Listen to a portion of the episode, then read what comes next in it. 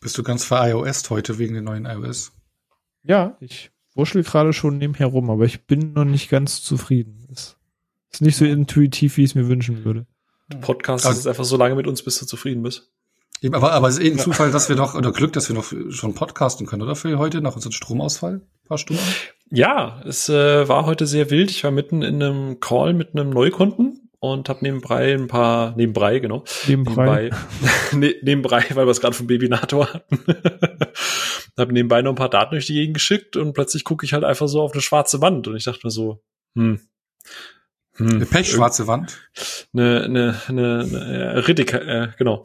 Absolut Riddick, was du da sagst. Ähm, nee, und dann war irgendwie so, äh, oh no, wie sieht's bei dir aus? Und dann hast du auch gesagt, Saft ist aus. Und dann haben wir gesehen, äh, hier bei uns und fünf Gemeinden im Umfeld ist der Saft ausgefallen, weil, oh no, warum? Weil bei mir im Ort ja die Straße aufgerissen wird, gerade so random einfach, ne, so wie wir das hören.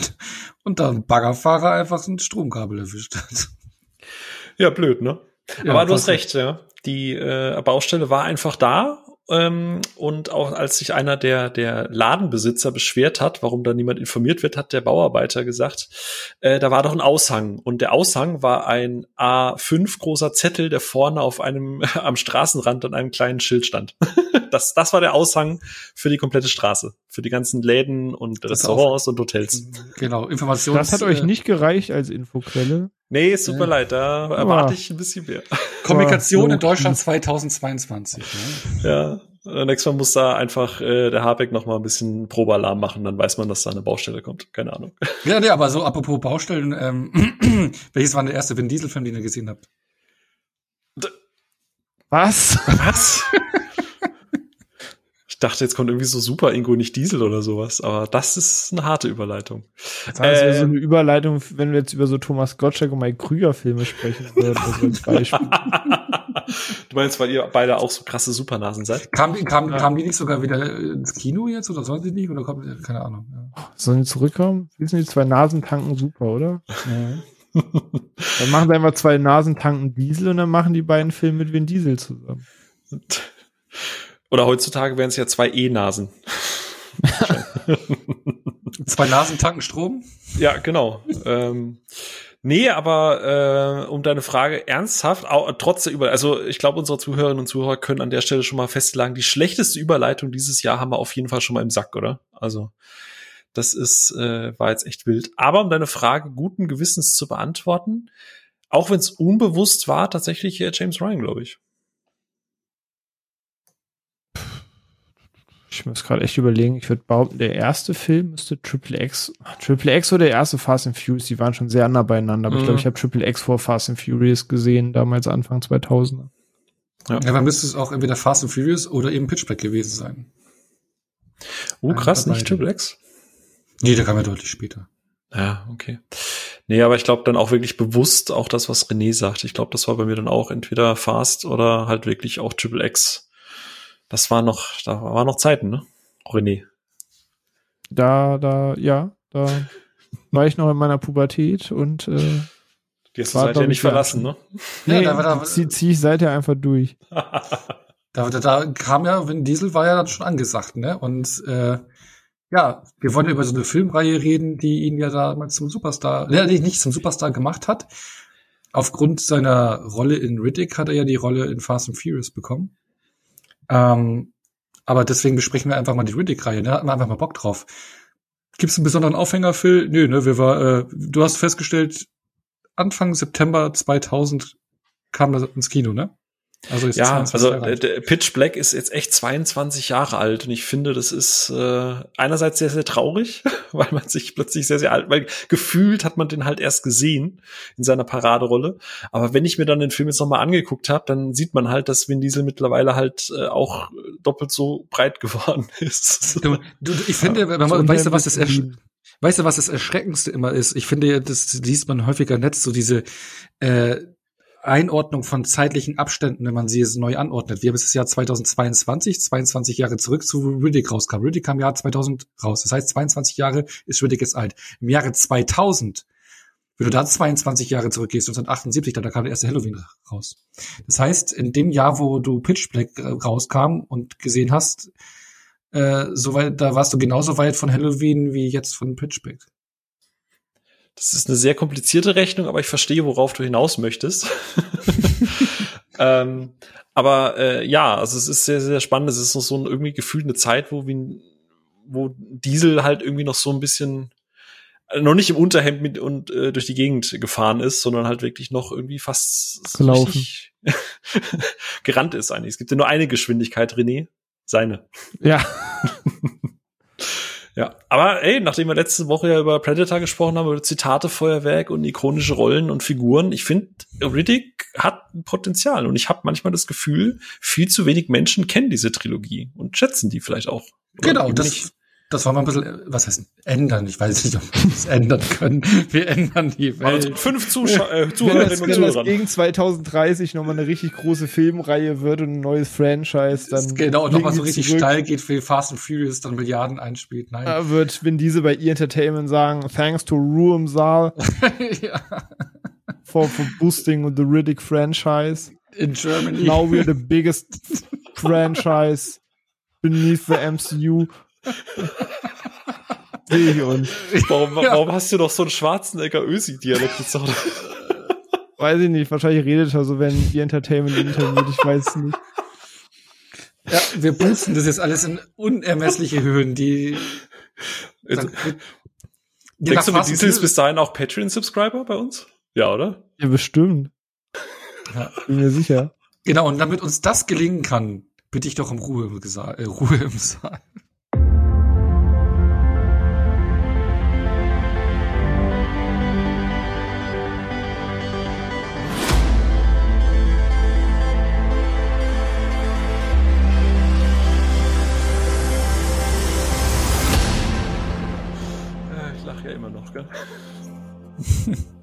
Hauptsache Spaß. Ja, Hauptsache Spaß. Mit Spaß zurück. Also machen wir ein Multimilliarden-Franchise. Befeuern wir jetzt dann. Ich meine, wenn das Fast and Furious äh, Franchise jetzt mit dem zehnten Teil zu Ende geht und dann, wenn Diesel Zeit hat, dann kann er das Ding ja ne, in ungeahnte Höhen, Höhen bringen. Weil Vin Diesel war ja auch ein entscheidender Treiber dafür, dass das Franchise von Fast and Furious jetzt da ist, wo es ist. Ist richtig. Da war ja quasi der fehlende Kraftstoff im Tank.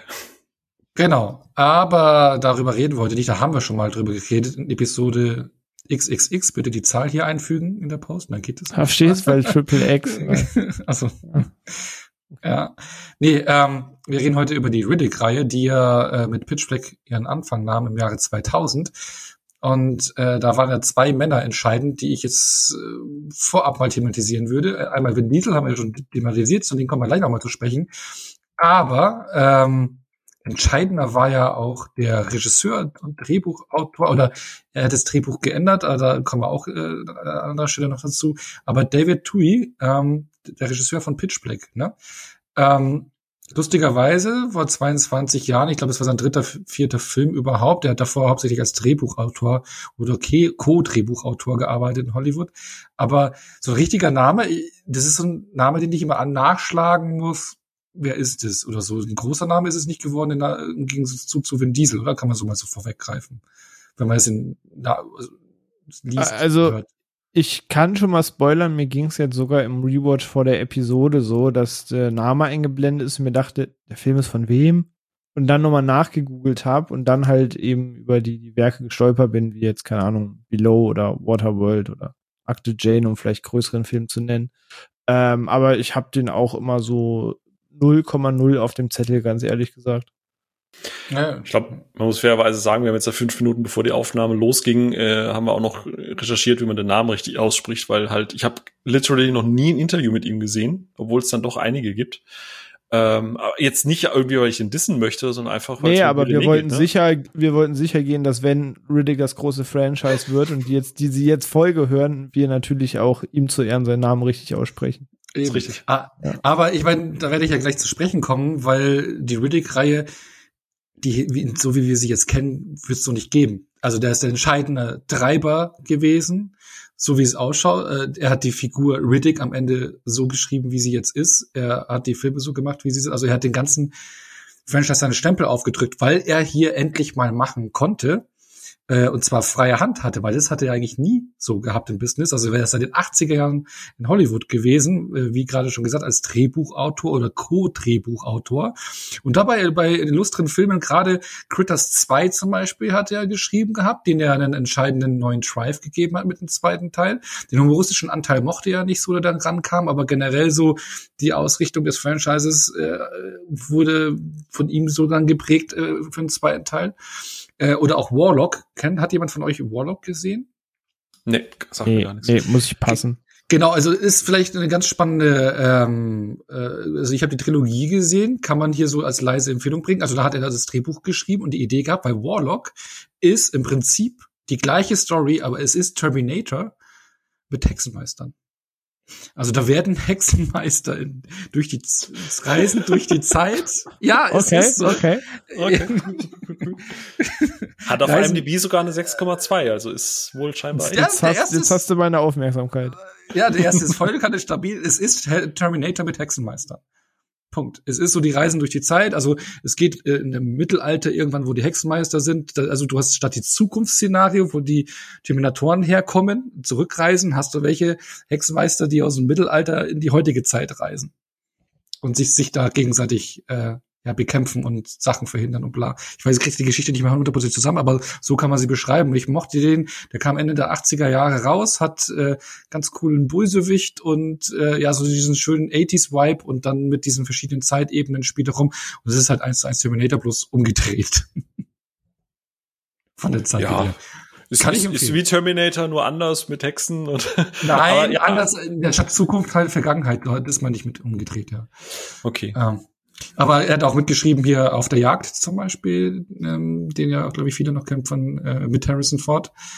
Ähm, oder auch ähm, ja, Waterworld, Water- was René schon gesagt hat, ne? Genau, Waterworld ähm, hat er auch äh, viele Ideen mit reingebracht. Also wie gesagt, äh, auch oft Co-Drehbuchautor, aber der entscheidende Ideen in die Filme reingebracht hat, hat, dass die Filme eben so wurden, wie sie waren. Also er hat sich da zum Beispiel ganz stark, äh, das hat er selber gesagt, von Mad Max zwei inspirieren lassen. Und das merkt man halt eben. Ich meine, Waterworld ist halt einfach Mad Max auf Wasser. Also da hast du, du hast mit Warlock, äh, Terminator, mit Hexenmeistern und Waterworld ist äh, Mad Max auf Wasser. Also irgendwie bedient er sich immer bekannten Mechanismen und klatscht ja. da was anderes drauf. Du, aber Gott ne? sei Dank, also solange er sich nicht irgendwie irgendwelchen anderen Science-Fiction-Klassikern bedient oder so, dann ist das ja Ja, oder in anderen Franchises. Zum Beispiel, es gibt ja auch, äh, ja, da wird er nicht aufgeführt, also da ist er nicht äh, in den Credits, aber er hat auch am ersten Entwurf äh, am Alien drei Drehbuch mitgearbeitet.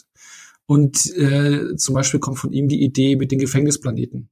Er hatte auch äh, Ideen für den dritten Alien-Film gehabt, dass es ähm, darum geht, dass genetische Veränderungen, so Art Klon-Experimente und sowas, äh, das waren Ideen, die er auch für den Alien drei hatte. Das wurde dann aber im Prinzip im vierten Teil wieder aufgegriffen. Aber da hat er auch entscheidend mitgearbeitet. Und denke ich mal, das, also da hat man schon gesehen, in was für eine Richtung er eigentlich geht, ne, mit seinen Ideen. Äh, ja. Er halt ist im Franchise, äh, im Franchise, im Genre halt äh, tätig gewesen, aber auch mit Science Fiction und alles mögliche Zeitreisen und sowas. Genau. Da hat er zwei Filme gemacht gehabt, zum Beispiel den äh, Film Arrival, glaube ich, war der Arrival, hieß der mit aber- Charlie Sheen. Ja. Genau, aber nicht der Arrival, sondern einer mit Charlie Sheen und der ist genau. echt nicht gut. Den habe ich gesehen, der ein Jahr vor Independence Day rauskam, glaube ich, ne, auch mit Aliens und ja. Genau, ganz genau. Aber ein Punkt, was du gerade noch gesagt hast wegen Alien, wenn ich mich recht entsinne, gerade auch jetzt in der Vorbereitung zu der Episode, wenn ich mich recht entsinne, hat er selber oder durch einen Leak ähm, sein Drehbuch quasi ins Netz gestellt zu Alien und ich sag mal so, wenn man den Anfang, die ersten paar Seiten von Alien, von seinem Alien drei Skript liest und dann vielleicht danach einen gewissen Film anguckt, über den wir gleich reden, da gibt's sehr, sehr, sehr, sehr, sehr, sehr starke Parallelen. Ja, aber, gesagt, mein, aber das will ich ja nachher noch zu kommen, das Drehbuch zu Pitch Black hat er nicht komplett geschrieben. Also es ist eine Vorlage gewesen von einem Brüderpaar, ähm, die das Drehbuch geschrieben hat und er hat's geändert. Also die Grundidee kommt eigentlich nicht von ihm, von Pitch, von Pitch Black. Aber dazu mhm. später mehr. Aber auf jeden Fall, er war, er dann hat er so zwei, drei Filme vorgemacht, unter anderem den Arrival mit Charlie Sheen, äh, die aber alle nicht so erfolgreich waren, aber alle so irgendwie im Genre und er, ihm wurde nie freie Hand gelassen. Das ist Studio, die Studios haben immer viel reingeredet. Er war nur Co-Autor, hat Ideen gebracht, die aber alle nicht verwendet wurden. Oder er hat irgendwo rumdoktern dürfen und sowas. Und mit Pitch Black war das halt dann eben anders. Ne? Da hat er ähm, ja äh, mal äh, ein Drehbuch in die Hand bekommen, was er dann geändert hat, eigenständig. Da sind auch die ursprünglichen Drehbuchautoren sind komplett raus gewesen aus dem Projekt und da hat er dann eigene Hand gehabt, was dann auch Regie betrifft und ähm, ja, und dann auch die Weiterkreierung des Franchises, das alles dann ihm obliegt war. Genau, aber wir haben es ja gerade schon gesagt, äh, obwohl er da jetzt mit die Reihe maßgeblich geprägt hat und eigentlich dafür hauptverantwortlich ist und in vielen F- Filmen rumgedoktert hat und mitgearbeitet hat, großer Name ist es nicht geworden, ne? Nee, nee irgendwie läuft mehr so unter ferner Liefen, das stimmt. Ja. Ich meine, klar, Waterworld redet zwar jeder drüber, aber eher aus den falschen Gründen. Zu Unrecht, wie ich finde, immer noch. Ja, das ist unterschätzt. Ja, ja. Äh, Acte Chain ist halt auch ziemlich groß. Ähm, aber den habe ich nie gesehen. Ah, das ist immer, ich habe mal was gesehen, was du nicht kennst. Oder Auf der Flucht, ne, redet halt auch jeder drüber, aber du redest ja. halt, keine Ahnung, gefühlt halt über Harrison Ford und du redest halt über, keine Ahnung, ne, Tommy Lee Jones, was auch immer, aber du redest halt nicht über David Twohy. Twohy, Twohy, Twohy. Ja. Oh nein. Jetzt hört Vin Diesel aufzuhören. Scheiße. Ich wollte gerade sagen, Leute, das, das kann unser Sprungbrett sein, diese Episode. Ihr müsst da vorsichtig sein. Eben. Genau. Aber äh, einen größeren Namen hat sich dann Vin Diesel gemacht, ne? Ähm, der ja die Hauptrolle bekommen hat. Ich werde nachher auch noch sagen, leider teasen nur so, gleich wenn wir zu Pitch Black kommen, es war sogar vom Studio ein anderer äh, Schauspieler für die volle Folge vorge- äh, für die Folge ist ja schon, für die Rolle vorgesehen, was man sich gar nicht vorstellen kann, aber dazu später mehr. Mhm.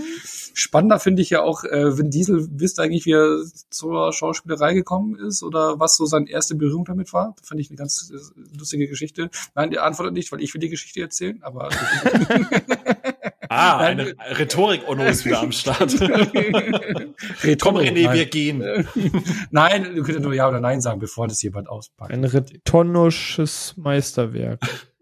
Oder um die Frage so zu beantworten, ja. Du wusstest es. Yes. Unabhängig von der Vorbereitung.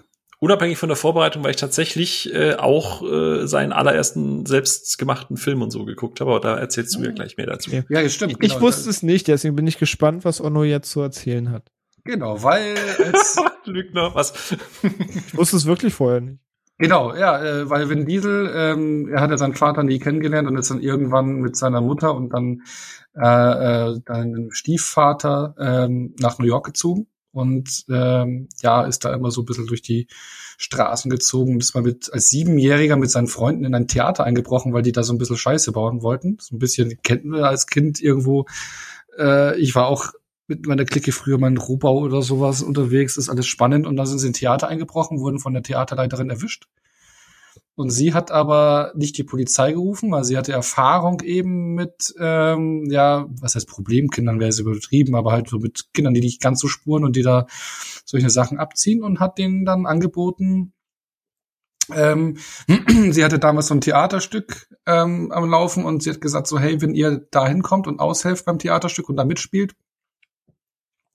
Ähm, dann ähm, ja, melde ich euch nicht bei der Polizei und dann sind äh, ja und seine Freunde äh, regelmäßig dann zum ins Theater gegangen, also gekommen, haben da gespielt und haben dann sogar zwanzig Dollar die Woche bekommen und das war so sein erster Berührungspunkt und das hat ihn dann äh, ja auch ähm, ja äh, glaube ich, maßgeblich beeinflusst, vor allem, weil auch sein Stiefvater war auch im Theater tätig. Ich weiß es nicht, was für einen Job er genau hatte, das habe ich jetzt nicht gemerkt, aber ähm, ja, das hat ihn dann geprägt und zur Schauspielerei gebracht.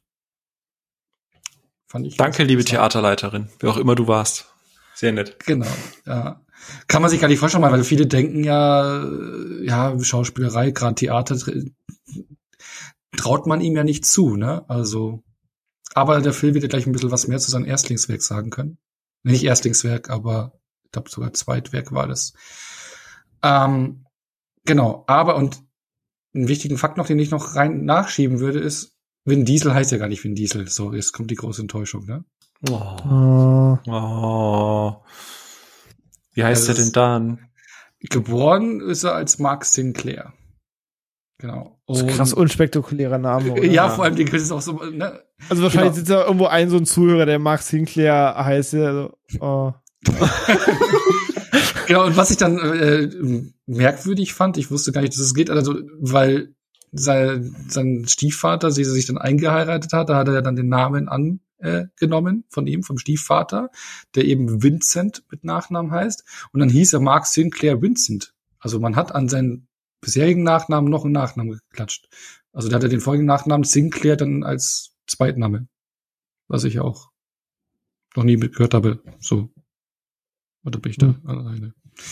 Genau, und ähm, sein Name war dann Mark Sinclair Vincent. Und ja, so mit siebzehn Jahren ist er ja, äh, hat er hat einen, einen Nebenjob als Rausschmeißer angefangen. Und ja, da hat er bis zu fünfundzwanzig gearbeitet als Rausschmeißer, weil er halt eben sich auch eine gewisse Muskelmasse damals schon aufgebaut hatte, eine gewisse Statur hatte oder immer noch hat.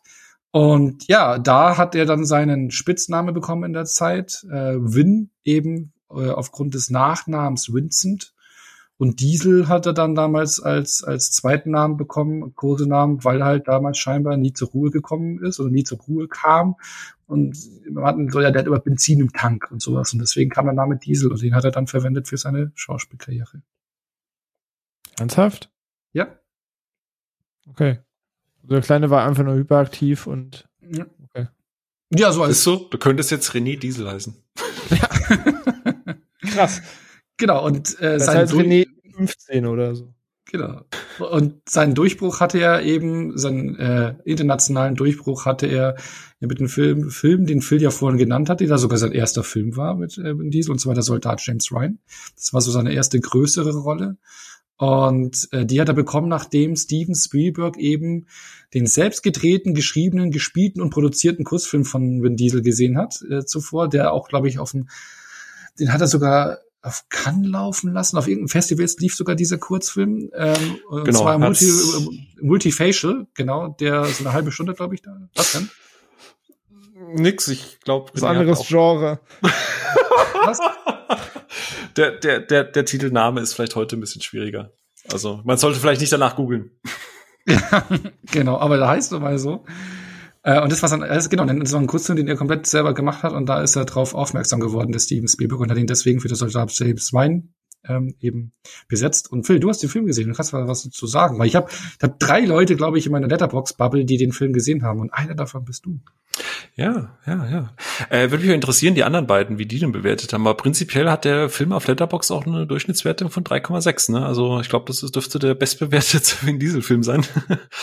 ähm, ja, aber prinzipiell ist es halt, wie du es gesagt hast, ja, das Ding für dreitausend Euro selber produziert. Äh, ihm wurde von seinem Stiefvater in der Zeit wohl mehrfach in den Arsch getreten, weil er irgendwie immer enttäuscht war und frustriert war, weil er den Film ja auch selber vertont hat, selber Musik dazu geschrieben hat, selber geschnitten hat, ähm, und äh, seine seinen Stiefvater ihn halt immer wieder ermuntert und gesagt, hey, jetzt mach den endlich fertig und zeig den halt einfach mal auf irgendwelchen Filmfestivals. Scheinbar geht das ja wohl, oder ging das damals noch deutlich einfacher.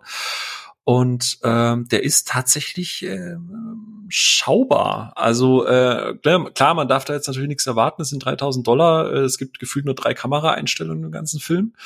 Aber das Ganze ist halt sehr autobiografisch und ist halt auch sehr viel, wie es ihm halt so ein bisschen damit geht, ähm, Äh, als erfolgloser Schauspieler von Casting zu Casting zu rennen, dich irgendwie zu verbiegen, ähm, dich irgendwie gefühlt deine Seele zu verkaufen. Äh, Hauptsache, du findest irgendjemanden, der dich, der dich unter Vertrag nehmen möchte und du eigentlich äh, dabei immer mehr zugrunde gehst. Ähm, und ist eigentlich, wie gesagt, sehr, sehr, sehr autobiografisch, ist sehr ehrlich und zeigt auch, dass der Mann wirklich schauspielerisch zumindest damals A, Bock hatte, er war hungrig. Der Film setzt sich auch viel mit dem Thema Rassismus in Hollywood auseinander, gerade wenn du ein ethnischer Schauspieler bist mit, oder ein, ein Schauspieler mit einer, sagen wir mal, nicht amerikanischen Ethnie. Und ähm, dementsprechend kann man das echt gucken. Der ist nicht verkehrt, ähm, der Film. Also ähm, ich glaube, den kann man auch auf diversen Videoplattformen komplett googeln.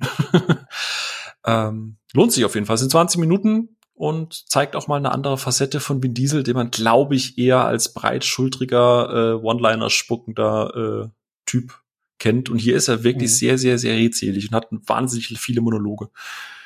Mhm. Ja, gut, also es hat für Steven Spielberg gereicht, ne? Also wie gesagt, ja, genau. das ist dann, ja, eben, und der hat dann sogar auch die Rolle in der Soldat James Ryan ein bisschen auf ihn angepasst, ne? Also dafür hat's schon gereicht, ne? Und genau, und du sagst es ja autobiografisch, autobiografisch, das habe ich eben auch gelesen, dass er auch eben das verarbeitet hat, wie er die Jahre davor versucht halt in Hollywood Fuß zu fassen und irgendwie eine Absage nach der anderen hatte, ne? Und äh, das zeigt immer wieder, nicht aufgeben, immer weitermachen, irgendwann klappt's, ne? Das ist ja auch ein Thema, was sich eigentlich durch Pitch Black durchzieht, also durch die Riddick-Reihe durchzieht, ne? Nicht aufgeben, immer weiter.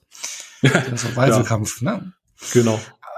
Aber, ja, ähm, ihr mögt ja dann eigentlich auch Vin Diesel, oder? Und das nochmal so abschließend, oder wie, wie, wie, wie schätzt, wie schätzt ihr ihn ein, oder seine Fans, oder, ähm, wenn er einen neuen Film rausbringt und auf dem Plakat ist, ist es für euch ein Grund, den Film sich anzuschauen? Bei mir schon. Also, bei, ist genauso wie bei Jason Statham, ist Vin Diesel auch einfach ein Typ, wo ich erstmal interessant oder interessiert bin, wenn er was rausbringt, wo ich auch weiß, ich erwarte da jetzt kein tiefes Charakterwerk, aber das will ich da halt dann auch nicht sehen. Ähm, aber er trifft mit seinen Actionrollen auf jeden Fall safe einen Nerv bei mir, mit dem ich meistens sehr gut unterhalten bin. Ja, same. Ähm, Prinzip, was ich an ihm sehr angenehm finde, ist, dass er im Gegensatz, ich weiß, es ist fast schon blasphemisch, aber im Gegensatz zum Beispiel zu einem The Rock nicht so mega omnipräsent ist. Also hier noch eine Tequila-Marke und da bin ich noch dreizehn Mal Auftritte in Late Night und hier habe ich noch zwanzig gleichzeitige Filme, die ich promoten muss und da mache ich noch das und da noch das. Sondern äh, er hat da seine Franchises, mit denen ist er erfolgreich, ab und zu taucht er hier und da mal auf. Ähm, aber ich muss gestehen, dass meine Euphorie in den letzten Jahren mit den, also gerade auch mit dem letzten Fast and Furious Film so ein bisschen gebremst wurde, weil ich finde, er muss ein bisschen aufpassen, dass er sich nicht in diesen Rollen verliert. Also ich habe das Gefühl, der äh, Dominic Toretto und der Vin Diesel werden mittlerweile zu so einer Figur und das finde ich nicht sehr geil, muss ich gerade sagen. Aber prinzipiell ist es so, und wenn man mal in die Pre-Production so guckt, es steht ja Triple X vier, äh, es steht ein neuer, also Furya, über den reden wir ja später noch. Äh, da, wenn das, wenn das angekündigt wird und wenn das jetzt wirklich dann kommt, da habe ich Bock drauf. Und äh, generell mag ich einfach gerade auch seine früheren Filme, wo er noch so ein bisschen mit Augenzwinkern auch teilweise gespielt hat. Hm. Ja. Ja, weil du gerade die früheren Filme ansprichst, ist mein, mein Einstieg mit ihm war ja Pitch Black und, und äh, Fast and Furious, das waren die ersten Filme. Und er war ja irgendwie, ich glaube, kurze Zeit später kam ja dann Dwayne The Rock Johnson auch dazu. Das waren ja eigentlich so die beiden, wo man gesagt hat, die, die lösen so die Stallone-Schwarzenegger-Actionstar-Zeit äh, ab, ne? So die neuen Actionstars war es ja damals, weil Pitch Black so ein bisschen Actionfilm, Fast and Furious Action, und dann kam Triple X. Ne? Und bei mir war es definitiv damals so, dass ich sogar, wir hatten es im Vorgespräch, äh, Extreme Rage, die D V D habe ich in der Bibliothek nur deswegen gekauft, weil er auf dem Cover war und das ein Film mit ihm war. Also das hätte ich wahrscheinlich nicht mitgenommen. Ne? Also hat damals bei mir schon gezogen. Und auch jetzt, wenn ein Film mit ihm rauskommt, dann gucke ich den gerne. Und wenn es auch so ein Bloodshot ist oder wie hieß das, Witch Hunter? Nee, wie, wie hieß die, wo er der Hexen? Ich glaube, Last Witch Hunter hieß es einfach. Last, Last Witch Hunter, Last genau. Witch Hunter, genau ist, ja. Ja, aber ja, also auch Bloodshot habe ich auch geguckt und irgendwie rettet er die Filme schon, aber wie gesagt, gerade bei Bloodshot ist es halt auch so, er muss halt ein bisschen aufpassen. Er ist halt für einen Stereotyp übergecastet. Ähm, den er auch perfektioniert hat, den er auch, wo wir jetzt halt auch über drei Filme sprechen, wo er es halt wirklich ausgebaut und wirklich auf die Spitze getrieben hat. Aber äh, früher hatte der teilweise auch selbst bei den jetzigen Filmen, über die wir reden, noch so ein, so ein manchmal so ein herzliches Augenzwinkern oder so mal so ein Lächeln drin und irgendwie das fehlt. Also keine Ahnung, irgendwie ist er immer grumpiger geworden, passend zu seiner tiefen Stimme. Genau. Nee, aber ähm, ja, mit Pitch Black hat er dann seinen Durchbruch gehabt und dann wollen wir nochmal über den reden, ne? Genau, ah, nee, genau, ich, ich, genau, ich wollte noch ranführen, genau, weil Vin Diesel ist so ein, entweder er taugt dir als Typ und seine Rolle oder eben nicht. Ich glaube, da gibt's fast gar keinen dazwischen, weil wenn du mit ihm als Typ was anfangen kannst, dann taugen dir auch seine Filme, kannst du auch fast so als Merkmal hernehmen, taugt dir, dann kann dir auch ein Bloodshot mehr gefallen als manche anderen. Wenn du mit ihm aber nichts anfangen kannst, dann kannst du zehn Filme mit ihm gucken, du wirst, kannst auch alle, kannst keinen Film, mit dem du warm werden könntest, auch ne, wenn du mit, mit als Typ nicht klarkommst, finde ich. Ja, vor allem gerade auch in seiner seiner seiner Fehde, wir hatten ja in der, unserer Fast and Furious Episode drüber gesprochen, dass er und Dwayne Johnson ja beide so ein bisschen sehr auf Alpha-Male äh, getrimmt sind und deswegen sich ja auch so ein bisschen die Haare gut, das ist lustig mit in den Haaren bekommen. Oh, die Haare. Oh, oh. Ja. In die Klasse bekommen haben. Ja, und ich habe ja das Gefühl, dass das da die Gunst immer mehr so zu Richtung Dwayne Johnson geht, weil Dwayne Johnson halt irgendwie irgendwie das smarter spielt, finde ich. Ich finde, Vin Diesel ist manchmal ein bisschen im klingt jetzt blöd, aber so ein bisschen der emotionalere Typ, der da irgendwie so ein bisschen, bisschen wütender manchmal auch auftritt. Äh, und ich, ich glaube, dass die Gunst da vom, vom Gefühl her, was ich so sehe, ne, auch mit seinen Filmen, was er danach so versucht hat, ob es jetzt ein Bloodshot ist oder ein Last Witch Hunt, die sind halt alle nur bedingt erfolgreich. Ne? Und ja, aber deswegen, auch bedingt weg. Deswegen, wenn die beiden jetzt gegeneinander hier Rival machen und du hier du diesen, diesen Beef hast, bin ich Team über den Diesel, weil ich, weil Trans Rock Johnson ist ein durchkalkulierter Typ, der, der nimmt alle Franchise, also der hat überall das Einspiel, das ist alles Business, Fast and Furious ist für ihn Business und er will überall der Alpha-Doggy sein und hast nicht gesehen. Aber beim Vin Diesel, finde ich, merkst du, dass ihm diese Franchises wirklich am Herzen liegen, auch Fast and Furious Franchise. Paul Walker, die Freundschaft und was mit dem Tod, mit dem, mit dem mitgebracht hat, das, das du spürst, das kommt wirklich ehrlich rüber, auch was die Riddick-Reihe betrifft, das werden wir heute auch noch ein paar Mal äh, eben drüber reden können. Die Dinger, mit denen er groß, also gerade Riddick und Fast and Furious, das sind zwei Reihen, die ihn unglaublich am Herzen liegen und wo er alles für gibt und deswegen hat er sich, glaube ich, auch eben mit Trains Rock Johnson gebieft, weil es sein genau. Baby ist, es ist sein Baby, das hat er aufgebaut, die Reihe, in die Richtung, die es gegangen ist, das ist auch sein Grund, warum es in die Reihe gegangen ist, das ist und und wenn da einer dazwischen keilt, dann verstehe ich, das ist wie jemand, der seine Familie ist, klar, über, man macht sich immer lustig, wenn er sagt, über die Familie, aber es ist so, wie wenn jemand seine Familie angreift und auch Thema Familie, er hält ja seine richtige Familie komplett aus der Öffentlichkeit zurück, ja, das macht er ja auch ziemlich smart, also, du weißt kaum was über ihn und sein richtiges Leben und das hält er alles recht gut zurück, ja, es ist ein emotionaler, loyaler, familiärer Typ und der mit Herzen an seinen Projekten am Start ist und für den sind es Herzensprojekte und nicht einfach nur ein kalkuliertes B- Business-Case-Gedöns. So. Das ist der, das, der... Das ist richtig. Also man sieht bei Instagram, sage ich mal, ist er schon mehr oder minder präsent. Da zeigt er schon mal ein paar private Einblicke, aber eben genau das, was Onno sagt. Er äh, vertieft sich da halt auch sehr. Also gerade die ganze Sache mit Paul Walker und so weiter. Klar, die haben am Set alle getrauert und jahrelang mit ihm zusammengearbeitet und so weiter. Ähm, aber er pflegt halt heute noch wirklich engen Kontakt mit der Familie. Er feiert nach wie vor Weihnachten mit der Familie zusammen und hält das halt auch wirklich im engen Rahmen und meint das halt schon wirklich ernst mit, dass die inzwischen halt einfach dazugehören. Und das finde ich bei ihm eigentlich immer sehr sympathisch, wenn ich ihn irgendwo in den sozialen Netzwerken so mitkriege, dass er da eben nicht so der ganz durchkalkuliert, äh, durchkalkulierte Typ ist, was halt, ich mag Dwayne The Rock Johnson, ist ein unterhaltsamer Kerl, aber aber der Typ ist halt inzwischen halt auch ein laufender Businessplan. Mit krassen Bizeps, aber ein laufender Businessplan. Ähm, und der tritt ja auf jeder Steckdose auf, die er irgendwie findet. Und da finde ich in dem Punkt auch Vin Diesel schon ein bisschen sympathischer inzwischen. Also ich ja. habe langsam ein bisschen zu viel Dwayne Johnson, sage ich mal vorsichtig. Ja, kann ich genauso unterschreiben. Deswegen, wie gesagt, äh, freue ich mich, wenn er hoffentlich wieder auf äh, Triple X zurückkommt, weil da hat er diese Attitude, dieses dieses Fuck you, dieses Augenzwinkern, dieses, keine Ahnung, da, da mag ich ihn tatsächlich sehr, sehr gerne und ich da, da hätte ich ihn auch gerne wieder. Und ich hoffe wirklich, er treibt das voran.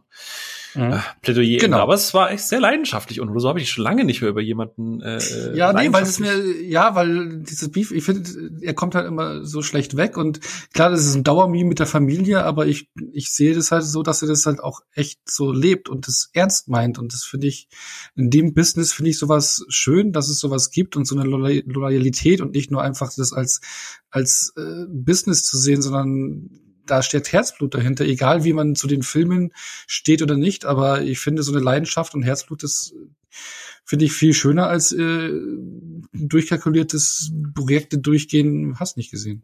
Ja, und wie viel Herzblut, das werden wir dann spätestens nachher dann bei Riddick besprechen, wie viel Herzblut, also dass er es auch wirklich ernst meint, aber dazu dann später mehr. Eben, ne? Genau, aber bevor wir da überlanden können, müssen wir ja irgendwann mal jetzt endlich mal anfangen, über Pitch Black zu reden, ne? Aus dem Jahr zweitausend, der ja so ein Budget von dreiundzwanzig Millionen Dollar hatte, insgesamt dreiundfünfzig Millionen Dollar eingespielt hat. Klingt jetzt nicht ein Mega-Hit im Kino, was aber äh, Pitch Black war, war ein Mega-Hit im Heimkino. Die D V D-Käufe waren richtig krass, muss man sagen. Also das war ein Mega-Hit, also der Early zweitausender Heimkino-Hit schlechthin, äh, weswegen es ja dann auch dann den Nachfolger gab, der ein deutlich höheres Budget bekommen hat. Genau, und wie ich es schon gesagt hatte, war das halt eben so, jetzt endlich mal, dass David Twohy äh, so ein Franchise selber aufziehen konnte und gestalten konnte. Was heißt Franchise? Natürlich hat er mit Pitch Black noch keine Franchise-Pläne äh, direkt, aber ähm, ja, er konnte das mal gestalten und walten, wie er wollte, ohne dass ein Studio das arg krass reintretet. Und aber bevor wir da jetzt tiefer reingehen, die obligatorische Frage, wann habt ihr Pitch Black zum ersten Mal gesehen? Wisst ihr das? Welcher Tag? Da war noch dunkel. Hat es gelockt bei Letterboxd den ersten? Nein, wahrscheinlich nicht. Das ist jetzt so der Moment, wo ich manchmal es vermisse, dass ich nur bei Moviepilot bin, weil da hätte ich es, glaube ich, noch gewusst gehabt. Aber ich, ich habe es euch gestern schon gesagt gehabt. Äh, es gab mal eine Zeit, da hatte ich viele Sicherheitskopien von Vin Diesel-Filmen und habe dann alles so ein bisschen in einem Rutsch geguckt. Und ich glaube, dass ich sogar den Nachfolger zuerst geguckt habe und gar nicht wusste, dass das quasi der zweite Teil ist, ähm, und der Nachfolger quasi zu Pitch Black. Aber das müsste, wann, wann, wann kam äh, Chronicles of Riddick raus? Ähm, zweitausendvier? zweitausendfünf, zweitausendvier. Ja. Genau, zweitausendvier, dann müsste es ungefähr in dem Zeitraum gewesen sein. Ich habe es nicht im Kino gesehen, sondern halt auch wirklich erst später äh, und sehr, sehr back-to-back zu, oder eher Front to Back. Erst Chronicles und dann Pitch Black. So in der Reihenfolge.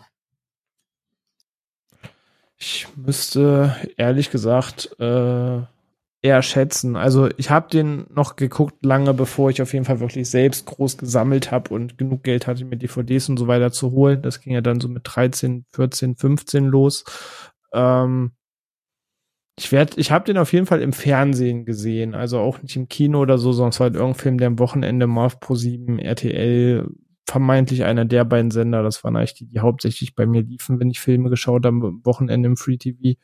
Ähm, da will ich den mal geguckt haben, aber das war, wie gesagt, nach Triple X, das war nach Fast and Furious, das muss irgendwo auch so zweitausendvier, zweitausendfünf gewesen sein, irgendwo als eigentlich schon Riddick erschienen ist, habe ich dann Pitch Black mal gesehen und Riddick dann halt auch recht zeitnah, weil ich dann schon wusste, wer Vin Diesel ist und den Triple X und Fast and Furious sehr mochte, aber ich glaube so zweitausendvier rum, irgendwo um den Riddick-Release herum werde ich, glaube ich, Pitch Black das erste Mal gesehen haben, also nicht direkt zu Release, sondern ein paar Jährchen später.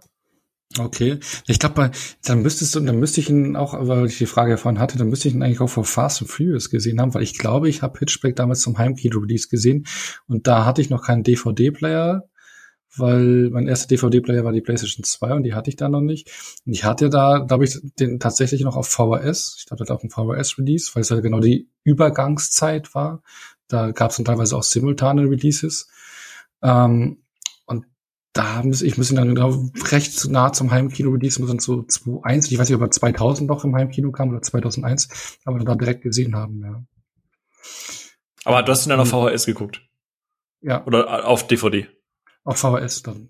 Krass, da ist das Filmgrain ja noch stärker. Ja, richtig schön, ja. Genau, und ähm, ja, nochmal ein paar Sätze, weil ich hatte es ja vorhin schon angeteased, so dass ich noch ein bisschen dazu das mal sagen möchte, wie der Film so ein bisschen entstanden ist, also jetzt nicht kein Making-of-Dings, aber nur, weil ich es ganz spannend fand, weil den ersten Drehbuchentwurf haben nämlich die Brüder Ken und Jim Reed äh, geschrieben und äh, der Entwurf hieß noch Nightfall und äh, das Lustige ist, also die hatten die komplette Idee, dass äh, eben eine Crew auf einem fremden Planeten landet, also die Idee kommt von denen, das ist auch die Idee, dass dann man den Tag-Nacht-Wechsel hat, dass es dann irgendwann lange Nacht wird. Die Idee hatten sie auch, aber die Idee, die sie ursprünglich hatten, war, dass keine Alien-Kreaturen kommen, sondern Geister von Aliens. Das war die ursprüngliche Idee, die sie hatten. Ähm, ich weiß nicht, ob das so funktioniert hätte. Und sie hatten noch eine ganz anderes, ähm, eine ganz andere Crew. Also zum Beispiel war auch für die Rolle des Killers, wie man es jetzt halt eben mit Riddick hat, war eigentlich eine Frauenfigur vorgesehen, also eine Killerin. Ja. Und das ist eine Änderung, die dann vor allem ähm, David Twohy, Twohy reingebracht hat und da dann die Rolle des Riddick entworfen hat in den Rahmen. Was ja, das werden wir nachher drüber reden können, aber eben eine entscheidende Änderung war, glaube ich, auch für den Kultcharakter, falls man den Film zusprechen mag oder kann, oder beziehungsweise aber zumindest dessen Status entscheidend war, ja. Aber generell, der ursprüngliche Drehbuchentwurf äh, hatte im Prinzip das gleiche Konzept gehabt, bloß ein bisschen andere Crew-Zusammenstellung, andere Gegenspieler, eben Geister. Ähm, wurde von Twohy halt eben, auch das Ende hat er geändert, weil der ursprüngliche Drehbuchentwurf von den beiden Brüdern Reed war eben so, dass das Finale komplett unterirdisch spielen sollte und mit äh, zwanzig-, dreißig-minütigen Actionsequenz endet. Und da wäre das Budget bei hundert Millionen gewesen und das wäre zu teuer gewesen. Und deswegen hat äh, Twohy eben das Skript bekommen, freie Hand. Die beiden Brüder wurden komplett rausgeschmissen, die hatten auch nichts mehr zu sagen, die waren komplett raus. Die haben dann den Film erst wieder gesehen, wo er im Kino war. Und ähm, ja, da hat er es halt so geändert, äh, in Schlacht auch gerade das Finale äh, umgeändert. Dadurch ist auch der Film eben kostengünstiger geworden. Ja. Und er hat halt eben die Crew umgeschrieben, die Konstellation, die Figuren geändert und ihnen auch mehr Futter gegeben und mehr Tiefe teilweise den Figuren gegeben. Genau, aber es ist eigentlich ein simples und überschaubares äh, Setup, was wir hier haben. Mit Vorbildern, die man natürlich hier auch erkennt. Ich denke mal, Alien wird da auch Pate gestanden haben. Ja, ähm, weißt du, das Anfang, das Raumschiff von denen am Anfang kommt mir vielleicht ein bisschen bekannt vor. Also die, die, die, genau, genau. Also da wird, da wird auch bei der Regie sich dann der Twohy dann oder auch beim Skript überarbeiten und so. Das deckt sich ja halt alles. Ne? Aber wie hat euch generell eigentlich dieses Setup gefallen? Weil ich meine, nur mal persönlich von mir vorangebracht an die Frage noch, ich mag es ja auch gerne, wenn man einfach so klar abgesteckte kleine Settings hat, in denen man sich austoben kann, statt groß alles aufzublustern. Wie ging es da euch so mit Pitch Black? Eigentlich sehr ähnlich. Ähm, ich, ich mag das, also das, was ich in dem Film am meisten mag, ist auch äh, der kleine Rahmen des Films. Dass es jetzt eben nicht, dass das Riesenuniversum ist und du hast eine Handvoll Überlebende, du hast ihn und du hast eben, ja, die, die Mission, dass sie da halt irgendwie überleben müssen und das, das ist es auch schon. Ähm, auch wenn ich heutzutage einige Ideen zwar schätze, dass man die Idee hatte, aber mir heutzutage denke, das halt nicht so geil umgesetzt. Also zum Beispiel dieses, dieses Prinzip der drei Sonnen auf diesem Planeten. Ist, also das ist ja eine ziemlich coole Idee, aber dieser, dieser Filter, als hätte jemand jetzt wirklich so, so ein buntes Papier vor die Kameralinse ja. gelegt, dass das aussieht wie im ersten Twilight-Film. Ja.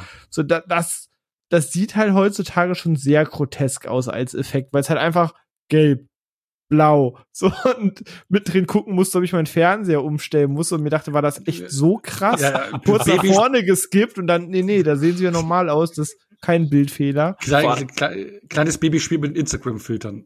Ja, ja, also, also der Effekt sieht, sieht schon hart aus heutzutage. So, vor allem, du läufst in die eine Richtung, dann ist alles orange, dann drehst du dich um und dann ist plötzlich alles blau. Weil so funktioniert Licht. Das ist schon stark, ja.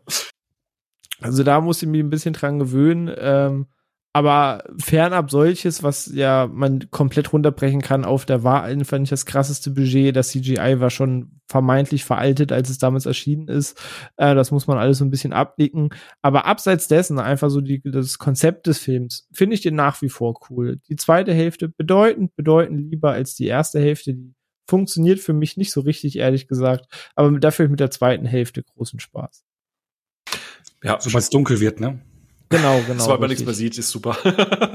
Also ich lobe halt die Idee, dass sie sagen, ey, wir geben den Charakteren eine Stunde Zeit, das alles langsam einzuführen, aber wenn mir nach einer Stunde immer noch jeder egal ist, dann brauche ich halt auch die Stunde dahin nicht. Und das ist so mein Hauptproblem der ersten Stunde. Sie sind mir danach weder sympathischer, noch unsympathischer, noch weniger egal. Sie sind halt nach wie vor einfach nur da und das so, ja, okay, dann, dann kann man auch schneller zum, zum zweiten Turn kommen. Ja, wobei tatsächlich, also alles, was du gesagt hast, stimme ich dir zu. Die Effekte sind wirklich, wirklich mies. Und ich glaube, also selbst damals, für die, du hast es gerade schon gesagt, ich glaube, die waren für die damaligen Verhältnisse schon mies. Aber äh, wir haben das ganz schon ein paar Mal äh, auch hier im Podcast schon besprochen. So um die zweitausender rum, da hat man halt vielleicht auch mal hier und da ein bisschen zu viel experimentiert. Ich glaube, dieses Raumschiff hätte man früher komplett praktisch halt noch gebaut. Und hier war halt so, ey, lass mal digital machen, ist halt eine scheiß Idee. Genau, weil geht, genau. Weil, weil Weil geht? Weil es geht. Also genau, weil es geht, genau. Ähm, auf der anderen Seite muss ich aber auch sagen, trotz, also wenn du ab und zu mal so ein bisschen halbes Auge zudrücken kannst, gibt es so ein paar Shots, gerade wenn sich dann diverse Planetenkonstellationen bewegen und so, das ist schon sehr fett. Also da hast du gemerkt, dass dann jemand dahinter sitzt, der echt so eine Vision dafür hat, wie er wirklich gerade ein Setup richtig aufbauen kann und wie sich da irgendwie dieser gefühlte äh, ähm, Planet halt vor die Sonne da steht, das ist, das, das sieht schon ein bisschen wack aus, aber das Bild an sich, was es, was es da generiert, das ist schon ziemlich nice. Ähm, ansonsten, was René gesagt hat, das ist sehr, sehr schwer. Auch diese Strobopop-Effekte am Anfang, das war ja irgendwie mal so eine Zeit lang, dass dann irgendwie am Anfang muss immer alles blitzen und, und blinken. Ich fand, ich weiß nicht, wie es euch ging, aber ich fand das echt anstrengend. Gut, ich habe gestern auch mit Migräne ein bisschen geguckt, aber Äh, die, ich glaube, die ersten fünf Minuten ja, ja, hast du ja alle paar Sekunden so ein, so ein blinkendes ja, ja. Licht, weil du bist ja im Weltall, da muss ja irgendwas blinken. Ja, ja das, aber das waren so die Spielereien, die halt so in den Anfang der zweitausender, Ende der neunziger ja. eben da waren. Du hast noch so ein bisschen so diese M T V-Optik auch noch mit den ja. Reihen mit rein von den Musikvideos. Äh, vier zu drei ja Bild, dass du auf neun zu sechzehn zu neun schiebst ja, und so. Ja, da, ja. Das waren so die experimentellen Dinge äh, der, der Tausender. Ja, du musstest halt kaschieren, dass du wenig Budget hattest. Du hast teilweise, ich meine, guck mal, die sind in der Zukunft, fliegen mit Raumschiffen, aber haben noch ganz normale SWAT-Westen an und haben irgendwie noch eine, eine hand, handelsübliche Schrotflinte vom Militär, wo sie dann irgendwie mit weißer Farbe irgendwelche Details aufgemalt haben. Also das, da muss man manchmal schon ein bisschen, bisschen äh, die Prämisse schlucken. Ähm, aber in einem Punkt widerspreche ich René. Für mich geht die erste Hälfte gar nicht zu lange, weil erstens finde ich Radha Mitchell als die Carolyn Fry ziemlich cool. Also ich mag die die die einzige, ich glaube, das ist die einzige, also offizielle Frauenfigur. Es gibt ja noch eine zweite, die ja ähm, lange Zeit Geheimnis um ihre Identität macht. Ähm, aber die finde ich tatsächlich ziemlich cool. Ähm, Cole Hauser, der ja äh, den Antagonisten spielt in der ersten Welle, ähm, der ja auch später dann quasi in Too Fast and Furious äh, übernommen hat. Ähm, aber ich finde, der Anfang ist halt gerade deshalb wichtig, weil du diesen Mythos um Riddick aufbaust. Also du, das ist ja so ein bisschen wie die Stammtischgeschichten. Ey, ich habe gehört, der hat das und das gemacht. Oh, ich habe gehört, der hat das und das gemacht. Und ich finde, die erste Stunde ist halt weniger für die Figuren da, sondern wirklich mehr, um diesen Mythos von diesem Riddick aufzubauen.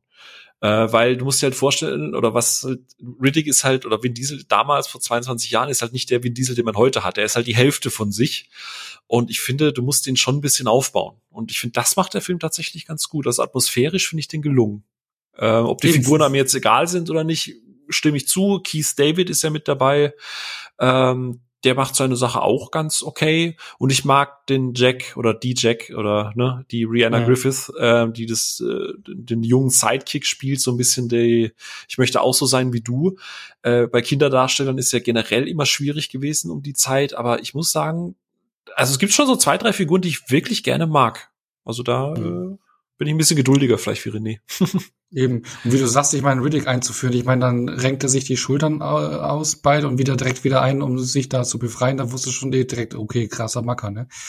Ähm, aber wollen wir mal bei der Figur Riddick eben bleiben, weil ich habe es ja gerade gesagt, dass äh, eben ähm, David Twohy äh, die Rolle reingeschrieben hat, männlich gemacht hat, weil er gesagt hat, so oh, ist ein weiblicher oder eine weibliche Killerin funktioniert seiner Meinung nach nicht. Ähm, und das Studio wollte tatsächlich diese Rolle mit Steven Seagal belegen. Der Action-Buddha. Ja, mit Aikido, Aikido, Aikido kämpfender Steven Seagal mit den Aliens da. Ey, Steven, du musst jetzt rennen. Pff, ne. Bewegt einfach die Kamera ne, schnell um dich herum. Genau, denn zweitausend war ja schon noch ein bisschen mehr in Shape als jetzt natürlich. Ich meine, jetzt wäre das äh, ja, aber er hat sich ja auch da schon in den Filmen wie Belly of a Beast oder so ja nur so viel bewegt, wie er wirklich musste. Das ja, ich meine, wortkarg ist er auch und eher so der stoische äh, ich, ich, ich, Schauspieler kann man da fast gar nicht sagen, ne? Aber ich kann es ja gar nicht Kann man sich ja gar nicht vorstellen, ne? Und ähm, David Twohy hatte keinen Bock drauf, also der hat sofort interveniert bei der Rollenvergabe und ist halt eben auf Vin Diesel dann aufmerksam geworden, eben durch äh, Soldat James Wine, auch wie er ihn da gesehen hat, und äh, hat ihn dann herangezogen und die haben dann zusammen den die Figur Riddick ausgearbeitet und gerade auch Vin Diesel hatte die ganzen Charakteristiken und bei der Ausarbeitung, was halt so Mimik, die Art des Redens, des Auftretens, wie er sich bewegt, das haben die zusammen ausgearbeitet und hatten da eigentlich schon das Gefühl, ähm, das liegt nur vorweg, weil es kam ja dann auch vorzustellen, sie hatten da schon das Gefühl, dass die Figur äh, ja das Potenzial für Sequels hat. Ne? Also hatten sie schon da das Gefühl, den Eindruck, da geht was, ja. Und ich finde eben, was ich ja vorhin auch gesagt hatte, dass eben Riddick oder gerade Vin Diesel diesen Film einen Stempel ausdrückt und enorm wichtig ist und im Prinzip der Film den Status hat, auch aufgrund dieser Figur, würde ich jetzt mal einfach so behaupten, könnt ihr mir widersprechen, wenn dem nicht so ist. Ähm, war das für euch auch so, dass der durch den Film, durch ihn, der Film etwas, ja, besonderen Touch bekommt, wie manche andere vergleichbare Filme mit der Story? Ja, er, er hat halt einfach eine Präsenz. Also ich, ich weiß nicht, ob ihr jetzt in den O-Ton oder so geschaut habt. Ich gucke die ehrlich gesagt immer auf Deutsch, weil ich seine äh, deutsche Stimme einfach sehr gerne mag. und ähm, wie heißt er? Martin Kessler ist, glaube ich, der Sprecher.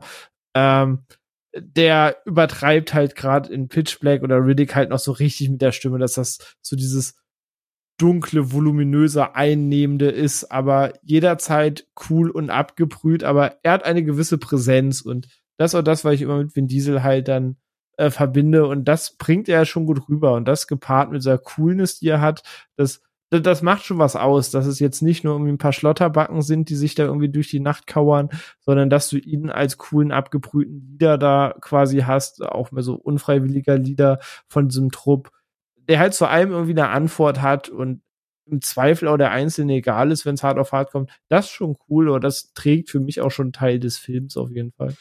Hm.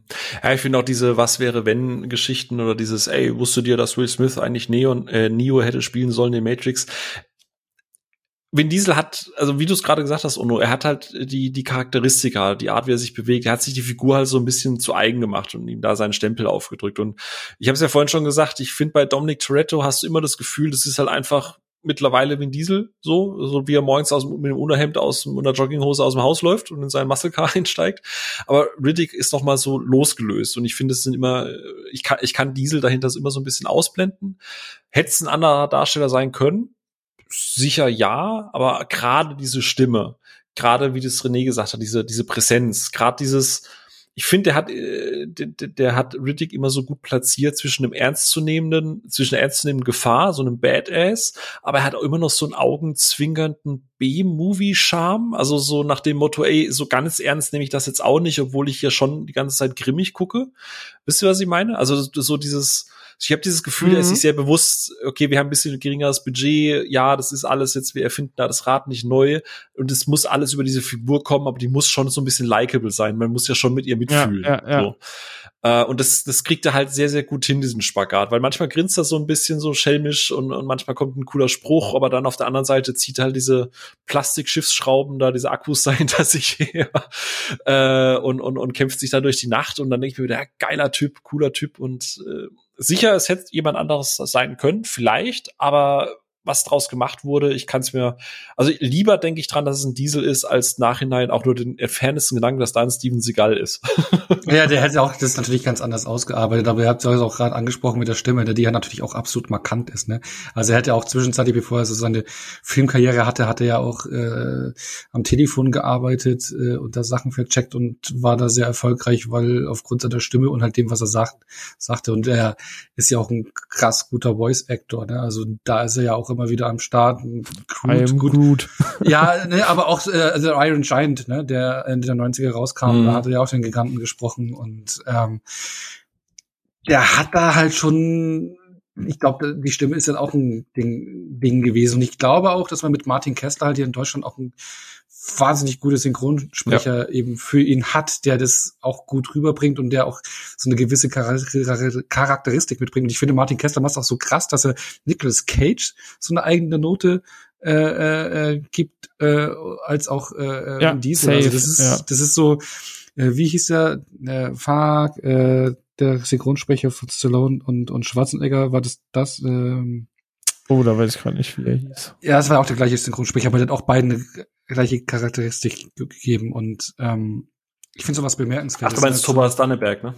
Der Danneberg, ich wollte Dassenberg schreiben, nicht so Dassenberg erst sagen, aber dann dachte ich, nee, das ist doch falsch, Danneberg. Ja, genau, der hat ja auch die beiden gesprochen und ich glaube Terence Hill in den siebzigern, achtzigern äh, oder in den siebzigern, ähm, aber der hat halt auch sogar einen Film mal synchronisiert, wo Stallone und Schwarzenegger vorkommen und beiden in einem Gespräch eine unterschiedliche Note gegeben, ja, und so schafft es Kessler eben auch für Nick Cage, ja, die ikonisch ist. Äh, nee, nee, da hat, bei Escape Room hat er eine andere Stimme gehabt. Im Escape Room war, waren es ja wirklich zwei Sprecher. Genau, da hat er dann diesen spanischen ah, stimmt, Akzent, ja. Genau, nee, Expendables hat, haben sie eine Szene zusammen, da hat er beide gesprochen. Stimmt, natürlich, ja. Ähm, Genau, und äh, Martin Kessler, ich meine, der hat Nick, Nick Cage seine so eine gewisse Note gegeben, weil ich finde, du verbindest die beiden Rollen krass mit ihm und beide haben ihren eigenen Touch und ja, und das passt zu Vin Diesel und ich glaube, das ist auch so eine Erfolgsformel gewesen, denke ich, auch hier für den deutschen Markt, dass du so ein Äquivalent in der Stimme hast, weil die Stimme halt eben auch so ein uniques Element von ihm generell ist und man hat da echt ein gutes Äquivalent geschaffen hier in Deutschland, das war auch wichtig, weil das auch zu der Rolle passt und gehört. Ja, eben. Es klingt auch nicht so angestrengt. Manchmal ist es bei Synchronsprechern, wenn du versuchst, so eine gewisse Tonart zu halten, klingt das immer so ein bisschen gepresst. Aber es klingt halt einfach sehr natürlich. Und wie gesagt, René hat es vorhin gesagt, also gerade wenn man im O-Ton und im Deutschen immer hin und her switcht, also das ist so vom, vom Grundtenor ist das schon, also eigentlich fast nah dran. Ne? Da, da lernt man auch mal wieder wert zu schätzen bei dieser ganzen O V-Diskussion und so. Also wir haben wirklich talentierte Menschen, die Schauspielern ihre Stimme leihen und das ist äh, manchmal profitiert. Manchmal ja. profitieren ja auch sogar, äh, ich meine, wenn du Plus Darsteller, na, ja, genau, wenn du Darstellerinnen hast oder sowas, die halt eben äh, nicht so die Top-Darsteller hast, ne, also, die halt nicht, oder die Top-Schauspieler sind, ne, so äh, Action-Stars unterwegs sind, die profitieren ungemein von der Synchronarbeit, weil da halt dann bei der Betonung und sowas schauspielerische Unzulänglichkeiten ausgeglichen werden können. Durch die ja, klingt aber auch natürlich vice versa, ne? Also es gab natürlich auch Filme, die deutsch synchronisiert wurden, die einfach scheiße sind, weil die ja, ja, natürlich, nee, das aber, Budget war halt nicht da. Aber ich glaube, wenn du ich, es ist halt erschreckend, wenn du mal einen Film mit schwarzen Ecken im Original guckst, ne? Also ich mein, das klingt dann so, wie wenn René versucht, Vin Diesel nachzumachen. Ja, genau, nee, aber, aber wenn du, wenn, wenn, wenn du, Dunnebeck hat den so geil gesprochen und yes, das ist yes. für mich äh, deutlich besser als das Original dann, ja. Um, genau. Dann haben wir abgehakt, aber war schon entscheidend. Ne? Ich meine, wenn man ohne so eine Figur, so eine, also wenn, ich meine, du hast ein abgestecktes Setting, das haben wir gehabt, und wenn du jetzt nicht so eine Figur gehabt hättest wie ein Riddick, also so eine, äh, so wie sie Vin Diesel ausgebaut hat, A und B auch so spannend geschrieben, so den Mythos, was du gesagt hast, wenn du einfach nur eine normale Crew ohne so einen, so einen, ja, so einen ikonischen Figur gehabt hättest, der hätte dem Film schon ordentlich was gefehlt, ne? Also von daher. Ja, sagen wir mal, sagen wir mal ganz, ganz, ganz ehrlich. Also äh, Pitch Black, ich mag den Film echt gern, aber ich glaube, niemand ist damals aus dem Kino gekommen oder hat im Heimkino irgendwie gesagt, ey krass, ne, dieser blaue Filter, ey, der hat mich so weggeflasht, ne, und dann war das plötzlich wieder orange und dann wieder blau, richtig, richtig krass, bester Film aller Zeiten. Also du, du ah. musst halt schon irgendwie ein bisschen was bieten, ne? Also du hast, es, du genau, hast die Kreaturen. Ah, ja, was? Eben, genau, genau, ja, genau, ja. Ja, du, du also hast halt, du hast halt den Riddick, du hast dann das Kanonenfutter drumherum. Wie gesagt, äh, es gibt durchaus Randfiguren, die ich echt mag. Dann eben, wie gesagt, die die Radar, äh, Radar, Radar Mitchell, äh, die man ja auch durchaus von, die ist ja dieser auch wahnsinnig umtriebig. Ich glaube, das, die hatte doch auch hier ähm, Silent genau Hill. Silent Hill, ja. äh, die beiden Silent Hill Filme, Man on äh, Man Under Fire. Ähm, die hat einiges auch auch, auch später nochmal mitgemacht und ist ja durchaus auch ein Name. Keith David ist ein Name. Ähm, aber im Endeffekt punktest du halt mit diesem Planeten und ich finde, der ist sehr unique äh, mit den mit den Kreaturen, die nicht so ganz unique sind, weil die haben vielleicht die eine oder andere Anleihe an ein gewisses anderes Franchise. ähm, aber ja, und Diesel trägt das halt. Er ist halt äh, Kern der, also nicht, nicht nur kernig in der Stimme, sondern halt auch kernig im Cast. Und mhm. ähm, ja, Also, ja. Wenn ich jetzt gerade so zurückdenke, weil ich kann mich auch noch an das Cover erinnern, was hat er mit, also das Hauptcover. Bei mir ist, glaube ich, auch, wenn Diesel, es hält es mir gerade ein, also Riddick ist nicht so krass heftig hängen geblieben, so wie es jetzt eigentlich ist, sondern bei mir so, ich fand die Idee cool mit dieser Dunkelheit und diesen Kreaturen, die sind bei mir schon, weil ich das äh, Design trot, äh, trotz der Anleihen von den Kreaturen recht unique fand und das ist das, was bei mir tatsächlich auch hängen geblieben ist. Ja. Ich glaube, eins der ersten oder das Hauptcover ist ja auch dieses Grüne, wo ganz, ganz oben, mhm, also das hat, ich finde, es hat schon ein bisschen Alien-Anleihe, aber du hast ja oben dieses grüne Alien und unten, glaube ich, so ein bisschen, dann noch siehst du noch Diesel und dann so ganz, ganz unten so drei Hansel, wo, wo man kaum erkennt, wer das sein soll. Ähm, und dann alles halt so im, im, im, ja, so wie, wie Nachtfilter einfach drüber und äh, that's it. Also ich glaube, da war auch das Cover dann so das Ansprechen. Das sticht halt ein bisschen raus. Ja. Und äh, genau, um den Aliens mal einen Namen zu geben, weil der Schöpfer, äh, Designer von diesen Kreaturen, hat sie nämlich Bioraptoren getauft. Eigentlich, und das war nämlich der äh, in Paris geborene Patrick oder Tatopoulos, Tatopoulos, glaube ich, äh, so wieder ausgesprochen. Der war verantwortlich letztlich für das Design der Kreaturen, hat sich natürlich an äh, Alien auch orientiert und hat sich aber auch vorher mit gewissen Designs einen Namen gemacht. Also er, er hat zum Beispiel die Tentakelwesen in Independence Day ähm, kreiert. Äh, er hat auch äh, er hat die Kreaturen in Mario Bros. Den Film kreiert. Oder ja, ach so, ja dann. Äh. Der, er hat das, er hat das, das Godzilla-Design aus Emmerichs Godzilla geht auf seinen Nacken und äh, auch zum Beispiel die Kreaturen in Spawn der Originalverfilmung. Also der hat sich da schon an verschiedenen Stellen ausgetobt vorab, ne? Finde ich. Ja, das mit Independence Day macht tatsächlich fast ein bisschen Sinn vom, vom, vom Design her, ja. Aber, ja. ja. Merkt man schon so eine gewisse Handschrift. Ne? Aber, aber, aber auch wenn das Design, sage ich mal, sehr angelehnt ist, freundlich formuliert, weil es könnte wirklich ja, teilweise H R Gigas Feder äh, entstammen, finde ich trotzdem das Design in dem Film aber ziemlich nice. Also dann irgendwie lieber gut kopiert als schlecht selber gemacht. Ähm, Und weil ich zum Beispiel ganz witzig finde, es gibt ja auch diese, diese, diese, diese Schwarmsequenz, wo die wirklich in so einem riesen Schwarm auftreten. Und das war immerhin ikonisch genug, dass man das später als äh, Anlehnung in Gears of War übernommen hat, mit diesen Schwarmviechern, mit den Krill in Gears Stimmt. of War. Die äh, tatsächlich, wenn man da mal hinterher recherchiert, die Viecher aus Pitch Black mit so einem Schwarm die Inspiration hinter waren. Hm. Äh, aber wo du gerade Schwarm sagst, ne? Habt ihr, wie war das euer Gefühl für das Größenverhältnis? Weil wenn du die Nahaufnahmen hattest, die haben ja auch mit trotz sehr vieler C G I-Arbeit auch mit sehr vielen Practicals gearbeitet, ne? Und also da waren die Dreharbeiten auch recht strapaziös, wie, wie man lesen konnte. Und ähm, weil ich finde, wenn die Nahaufnahmen waren, waren die richtig groß und mächtig und Riesenschädel. Also bei den Schädel hat man sich auch an so einen Hammerhai orientiert mit diesem ne? und, und mit dieser Form und alles. Ähm, Aber äh, da waren die großen, also diese Schwarmsequenz und auf einmal sehen die aus wie kleine Fledermäuse, die rumfliegen. Da hat für mich so das Größenverhältnis nicht hundertprozentig fu- funktioniert. Ja, das waren ja unterschiedliche Stadien. Also die Kle- die diese, dieser Schwarm, ah, der rumfliegt, okay. der über die drüber fliegt, das sind halt die Kleinen, die Jungen, die sie auch in der Höhle ah. unten haben. Und erst später, wo er dann quasi seine Brille runternimmt, der, der zweite Angriff, wo die dann hinten diese Stalaktiten, nee, warte mal, wenn es von der Decke hängt, ist ein Stalagnit und wenn es von unten nach oben geht, ist es ein Stalaktit, oder? Äh, die zerbrechen die ja und da kommen dann die Großen erst raus. Und die sind dann aber auch entsprechend ah, dann, groß. Da ah, hat, hast du nicht aufgepasst, okay. hast, hast du der Story nicht voll ja, kann, schade. Nee, bin ich, bin ich, ich muss auch sagen, ich muss äh, da ein bisschen mit Müdigkeit kämpfen, aber ja gut, dann nevermind. Ähm, genau, aber generell, äh, die haben wir noch in Australien gedreht, in so einer äh, Gegend, wo man auch viele ähm, Science-Fiction-Filme schon gedreht worden sind, auch ich glaube so manche Mars-Filme. Ich glaube Thunderdome wurde da auch gedreht, oder? Mad Max? Äh, ja, Mad Max, ja, glaube ich auch, genau. Und hier, wie hießen diese Mission to Mars oder irgendwie solche Filme, Red Planet oder wie sie alle heißen, da wurden auch ein paar gedreht und die haben im Winter die Dreharbeiten gehabt und das war arschkalt, weil es da im Winter ziemlich kalt war. Und dann müssten sie freizügig, so als wenn es heiß ist, rumrennen. Ja, das war strapaziös. Ja, es wird ja die ganze Zeit jemand rumgelaufen mit so einer Sprühflasche und hat den Schweiß auf die Stirn gemacht, obwohl es eigentlich arschkalt war. Äh, auch geiler Job. So, im Prinzip das Umgekehrte, wenn du immer Filme hast, wo du siehst, dass sie in L A gedreht worden sind und die dann irgendwie den New Yorker Winter versuchen zu adaptieren inmitten in L A in ihren Set, das ist auch immer lustig. Aber äh, da müssen sie sich dann, glaube ich, richtig ein abschwitzen. Ich wollte gerade sagen, sowas kann auch schnell schief gehen, ne?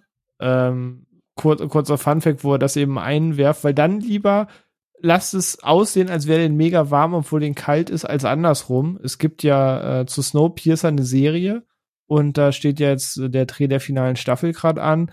Und im Sommer gab es den Vorfall, dass die den Dreh unterbrechen mussten, weil Darsteller und mehrere Crewmitglieder alle kollabiert und umgefallen sind am Set. Weil da war es eben andersrum. Snowpiercer, wer vielleicht den Film kennt oder die Serie kennt, spielt halt damit, dass draußen halt Arktis herrscht, dass die Welt am Arsch ist, nur noch in diesem Zug Überleben möglich ist, weil draußen barbarische Minustemperaturen sind.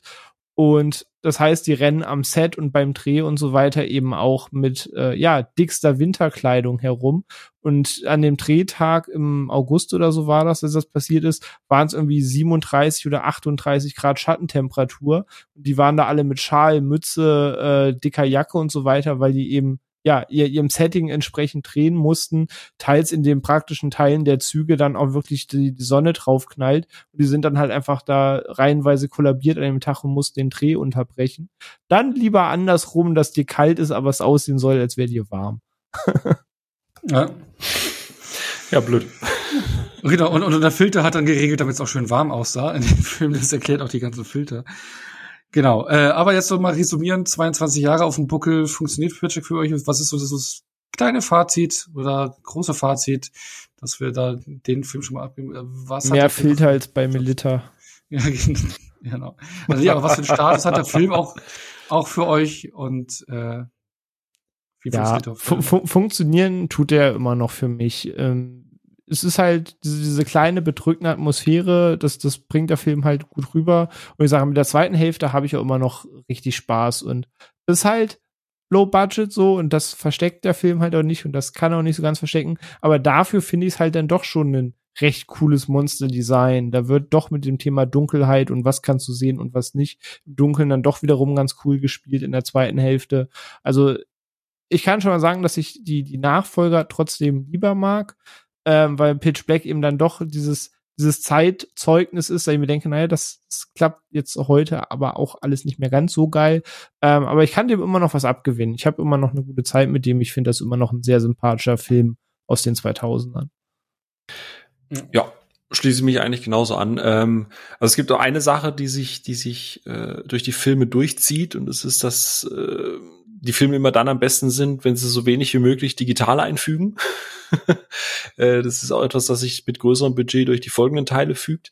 Aber ich finde, gerade was René gesagt hat, so die zweite Hälfte, wenn der Film sich wirklich auf Licht und Schatten, auf diese Stärken, auf diese Figur verlässt, wenn, also sagen wir mal ehrlich, in Pitch Black, das Konzept mit diesem Licht, das ist halt ja auch ein bisschen wack. Ne? Also da hat, äh, keine Ahnung, Vin Diesel irgendwie so zwei äh, Ikea-Sparlampen hinten auf dem Rücken und plötzlich lassen ihn die Viecher in Ruhe, weil, oh Gott, da ist Licht. Ah, ah. Und dann steht da halt plötzlich sich irgendwo auf so einem matschigen Hang und hat irgendwie so einen soften Lichtspot irgendwie auf dem ganzen Körper, wo ich mir denke, wo genau kommt dieses Licht gerade her? Ähm, also man muss da schon echt viel wegschlucken einfach. Aber ähm, auch so, also das letzte Drittel finde ich halt auch heute immer noch brutal spannend. Also wenn dann der Regen einsetzt und die Viecher dann auch anfangen, sich aufeinander loszugehen und überall Geschrei ist und alles irgendwie so ein bisschen messy ist, dann ist der Film sehr klein, kompakt, die Kamera ist immer nah dran, aber es ist es ist spannend. Und dann funktioniert der Film halt echt am besten, wenn er sich auf seinen Riddick verlässt, auf die überlebenden Figuren noch oder einfach auf dieses, äh, er ist so badass, er ist cool, aber er ist auch gleichzeitig halt ein Outlaw und ne, ne, ne. Und wenn dann halt die Kreaturen, wenn er da halt irgend so ein fünf Meter Viech irgendwie das Genick bricht, ist halt auch schon geil. Also kann man gucken, aber man muss, glaube ich, von allen Teilen hier am meisten die Augen zudrücken. Also ich glaube, wenn man da noch einen Röhrenfernseher hat, funktioniert der hier und da ein bisschen besser.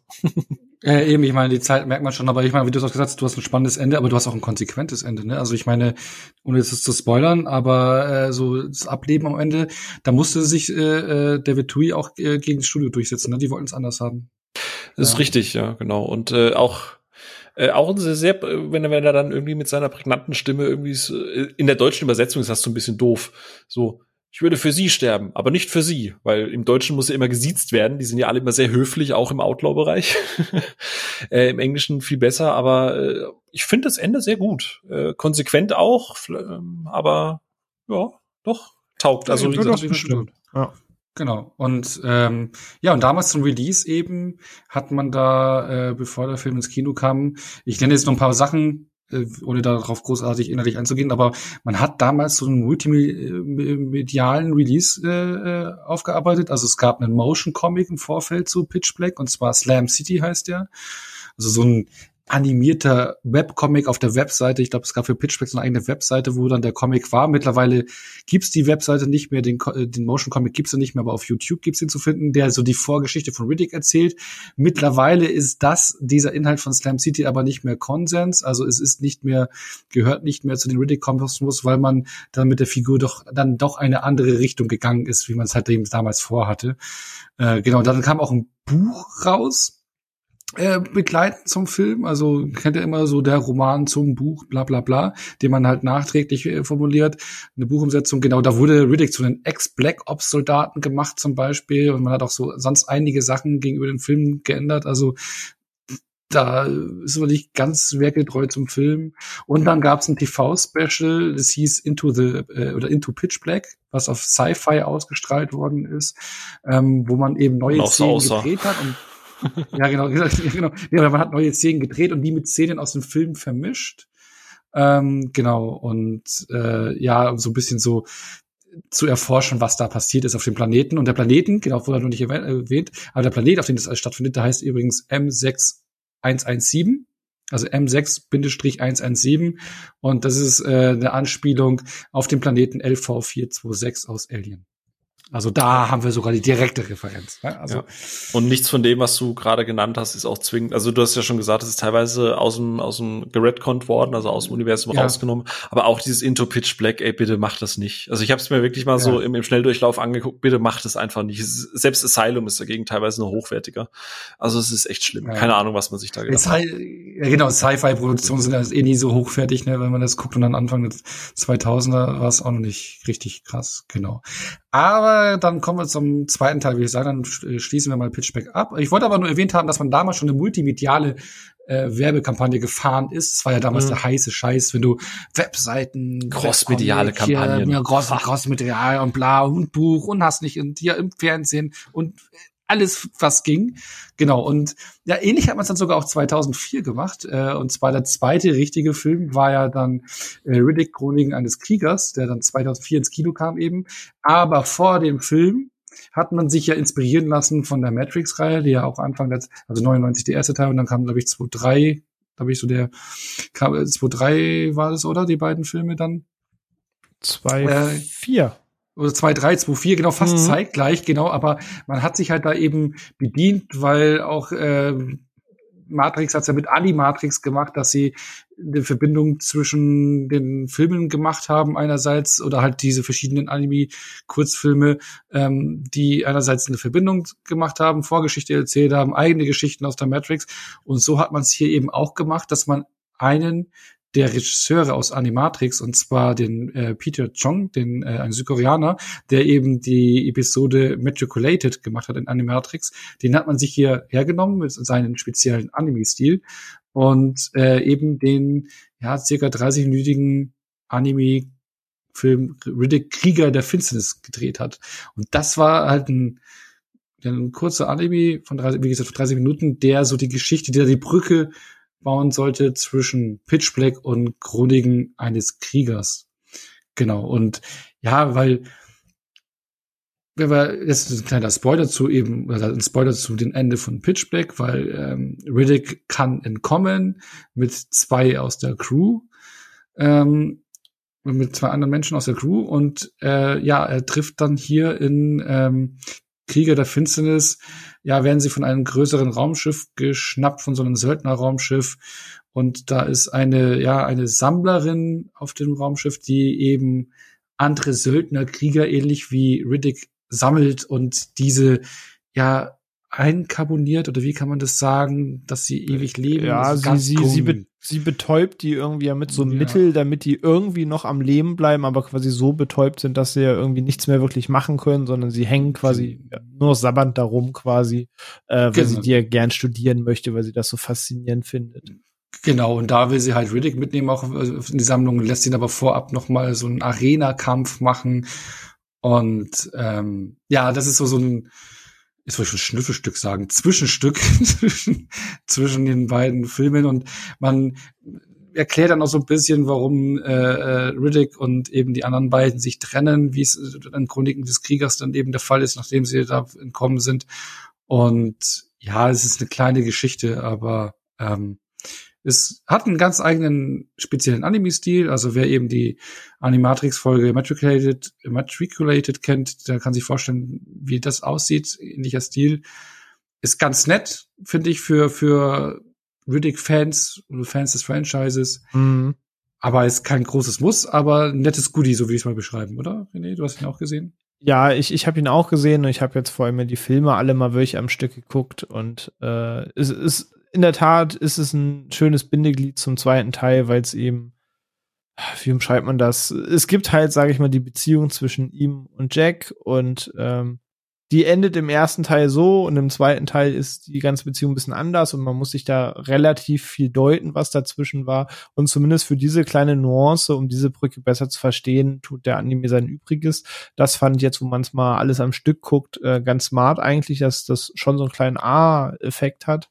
Ähm, aber ja, es ist weder ein großer Wurf, noch tut's groß weh, aber man, man kann das gut gucken. Du sagst es halt, das Ding geht ja vierunddreißig Minuten samt Abspann. Ähm, sprich, die Story ist jetzt auch nicht exorbitant groß und lang darin. Du hast quasi alles schon zusammengefasst mit diesem kleinen Arena-Planeten da. Ähm, kann, kann man machen.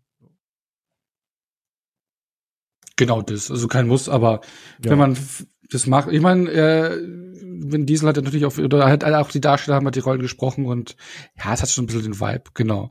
Und leitet eben zu Riddick Chroniken eines Kriegers hin, der eben ja damit ein Budget von hundertfünf Millionen Dollar zweitausendvier ins Kino kam und am Kino ja ist nicht so erfolgreich war, nur hundertfünfzehn Millionen Dollar eingespielt hat dann, also auch ein fast schon regelrechter Flop. Also man wollte, hier ist hier ein ganz großes Franchise äh, draus bauen.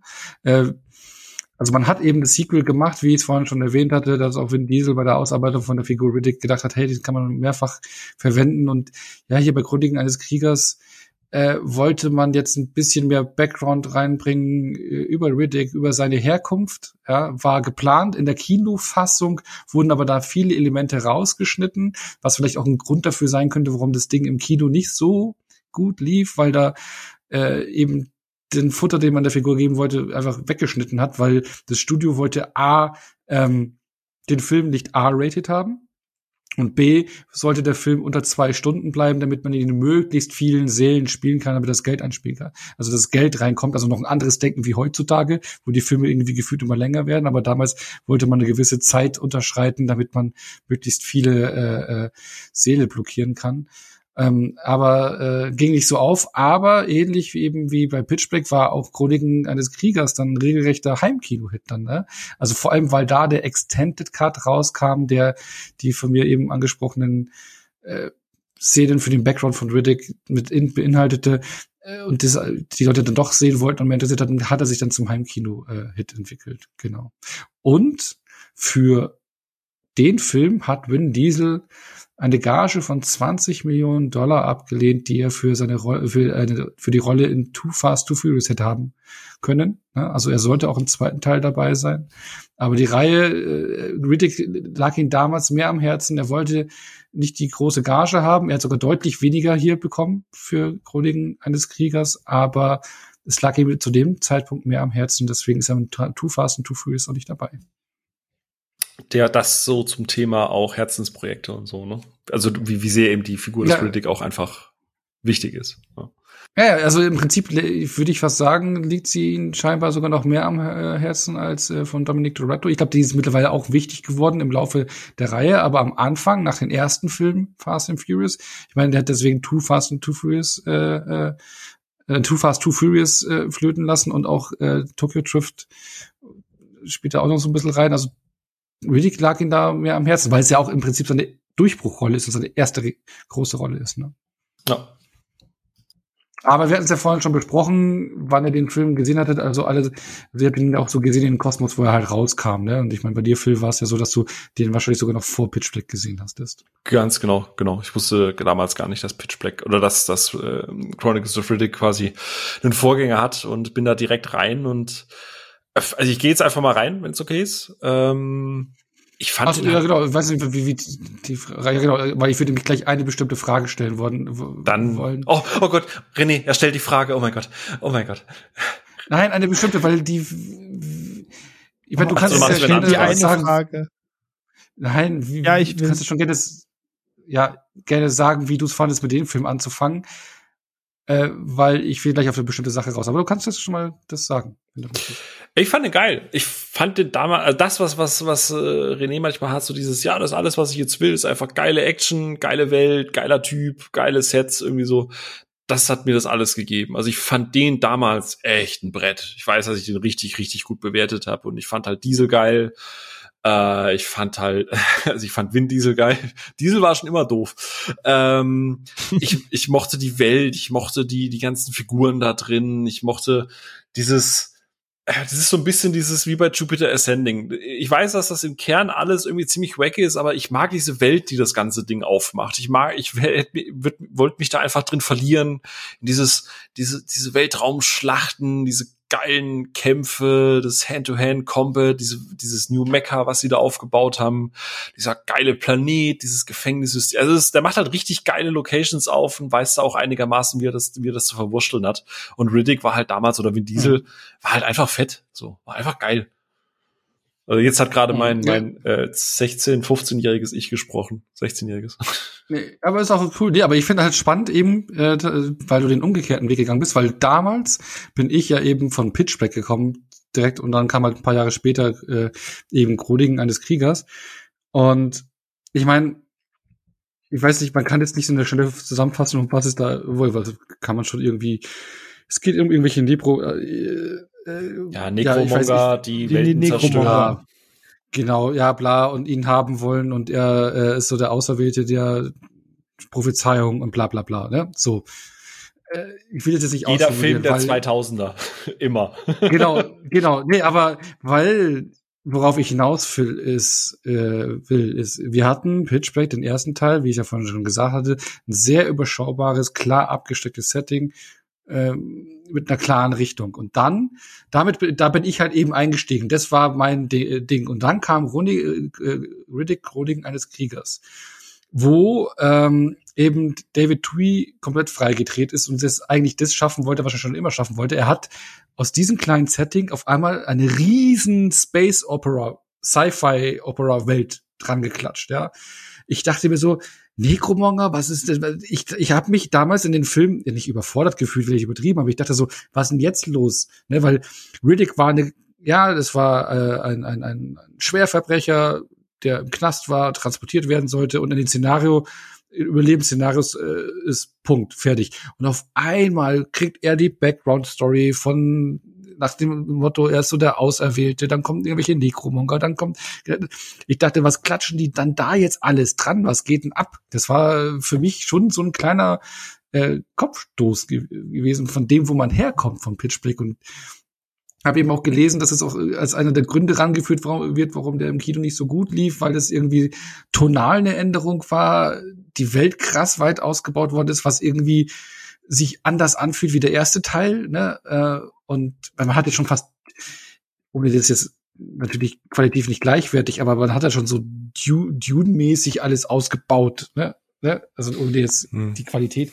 Also vor allem designmäßig. Designmäßig und alles. Ja, nee, genau, also man hat sich da ja schon irgendwie so dran orientiert, so ein B-Movie-Stil an Dune irgendwo orientiert oder was weiß ich was. Also an solche Sci-Fi-Vorlagen äh, hat man sich da bedient und ist in die Richtung gegangen. Und also ich war damals irgendwie so, was ist das jetzt hier alles? Also das war so mein erstes Gefühl. Deswegen fand ich es spannend, dass du halt erst damit eingestiegen bist. Ne? Aber ich glaube, René, du hattest auch so die ähm, erst Pitch Black und dann Chronicles, oder? Ich habe zuerst Pitch Black geguckt und dann Chronicles, aber, aber kannst du ungefähr nachfühlen, was ich jetzt gerade gesagt habe? Oder? Ja, ja, es geht. Ähm Schon so ein bisschen, aber bei mir war tatsächlich die, die Hauptmotivation damals einfach, ja geil, neuer Vin Diesel-Film. So, und hab da auch gecheckt, gut, geht mit Pitch Black weiter und so weiter, aber nach Pitch Black konnte für mich theoretisch erstmal alles passieren. Aber ich verstehe schon, was du meinst, es wurde dann auch größer, als ich dachte. Weil man wusste ja nicht, wie sieht die Welt außerhalb dieses nicht ganz so sympathischen Sonnen- oder komplett dunkel Monsterplaneten aus.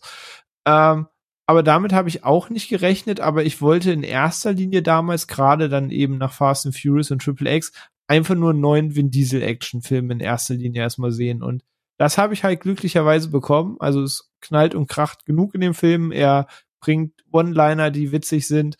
Ähm, die Eröffnungssequenz, allein die ersten zehn Minuten, finde ich auch jetzt im Rewatch immer noch ganz großartig. Aber ich, ich verstehe, was du meinst. Sie machen da schon sehr viele Fässer auf mit, ja, pass auf, es gibt jetzt so ein anderes Volk und die versklaven ganze Planeten und die suchen das Underverse. Das ist quasi so eine Zwischenwelt zwischen Leben und Tod und unendlicher Macht. Und du erfährst, dass die Necromonger dann so eine, ja, so eine eigene Politik sind, ein eigenes Heer sind. Ähm, und das so, okay, okay. Okay, und er wird halt sehr schnell vom eigentlich Kriminellen zum, ja, wie du halt schon sagst, zum auserwählten Helden, der sich jetzt drum kümmern muss. Das ist schon ein wilder Sprung, aber rückblickend betrachtet finde ich es irgendwie ziemlich mutig, weil äh, kaum ein Film oder kaum ein geplantes Franchise würde sich irgendwie heute solche Sprünge vom ersten zum zweiten Film irgendwie trauen, ohne Foreshadowing, ohne das groß anzudeuten und einfach dir so ein ganzes Universum hinzuwerfen. Ähm, Jetzt ist man inzwischen fast zwanzig Jahre schlauer und hat auch sowas wie Dune und so weiter jetzt verfilmt gesehen und äh, als ich das jetzt nochmal gesehen habe, dachte ich mir auch, krass, das war das Haus Harkonnen aus Dune, aber nee, das ist die Heimatstätte der Necromonger.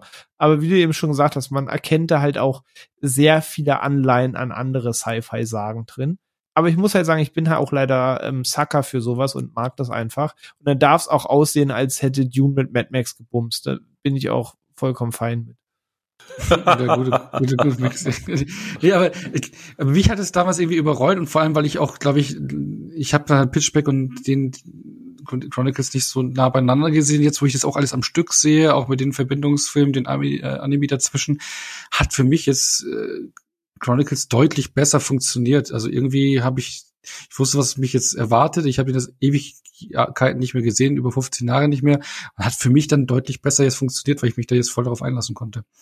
Hat bei mir gebraucht. Das Ganze. Das ist witzig, bei mir hat es ein bisschen runterskaliert. Also ich mag den immer noch wahnsinnig gerne. Aber eine Sache, die, die, die mir, die sich durch diese ganze Trilogie, also bisherige Trilogie, zieht, ich finde, der erste Teil hat so ein, ist so zwei Filme in einem. Ne, du hast am Anfang irgendwie so diese Outlaws, die halt abstürzen und dann so dieses, ja, wir müssen jetzt halt get the, get the band together.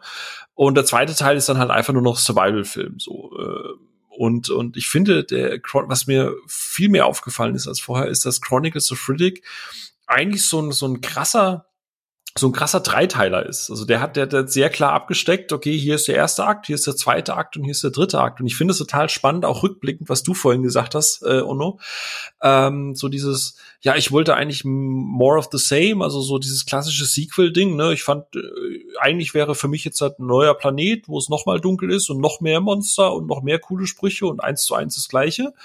Und eigentlich kriegst du das eigentlich auch. Aber halt erst in der Mitte. Also dafür, dass du dieses ganze Fass aufmachst mit diesen Necromongern, dass du die so krass einführst, dass du selbst mit Judi Dench da irgendwie reinbekommst, die nochmal für ein komplett eigenes Volk, die die Celest- Elestials, Elementals oder sowas irgendwie Elementals. Dasteht. Die Elementals, also nee, stimmt, sie hieß Aerion und macht Elementals, genau. Also du hast da so viele Völker und irgendwann hast du halt den Schnitt, dass das ähm, Diesel sich halt gefangen nehmen lässt. Und dann hast du eigentlich genau das, was der erste Film war. Du hast irgendwie die Situation, er ist irgendwo einge- eingesperrt, du hast so eine so eine Gang, die halt irgendwie zusammenbürfelt, die dann fliehen müssen und ein Wettlauf mit der Zeit, nur ist es diesmal halt nicht Schatten, sondern Sonne, also wortwörtlich Sonne. Und dann erst geht's eigentlich zu dieser Prämisse vom Anfang zurück. Also eigentlich hast du da komplett zwei separate Filme, die da eigentlich stattfinden.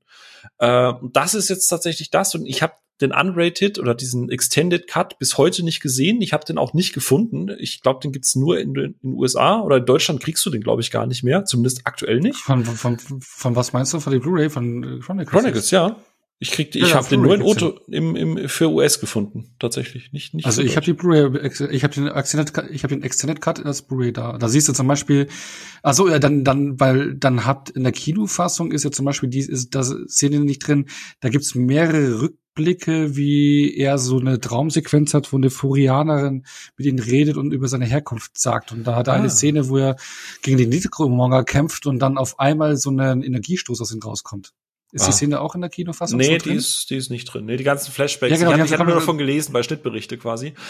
Ja, ja, genau. Ähm, nee, ich, ich weiß, ist, ist die out of print, die Blu-ray? Äh, ich hab's, also wie äh, gesagt, ich hab's jetzt halt erst nur digital gegönnt, aber ich habe dann auch geguckt, ob ich irgendwie schnell noch liefern lassen kann und ich habe irgendwie immer nur im U S Import-Geschichten gefunden. Das kann sein, dass sie out of print ist, aber ne, ich bin ja bei der haptischen Geschichte nicht mehr ganz so tief drin. Hey. Ähm, also ich habe die, ich habe auf jeden Fall die, den zu Hause, falls du den einfach mal ausleihen und reinschmeißen willst. Ja, g- gerne.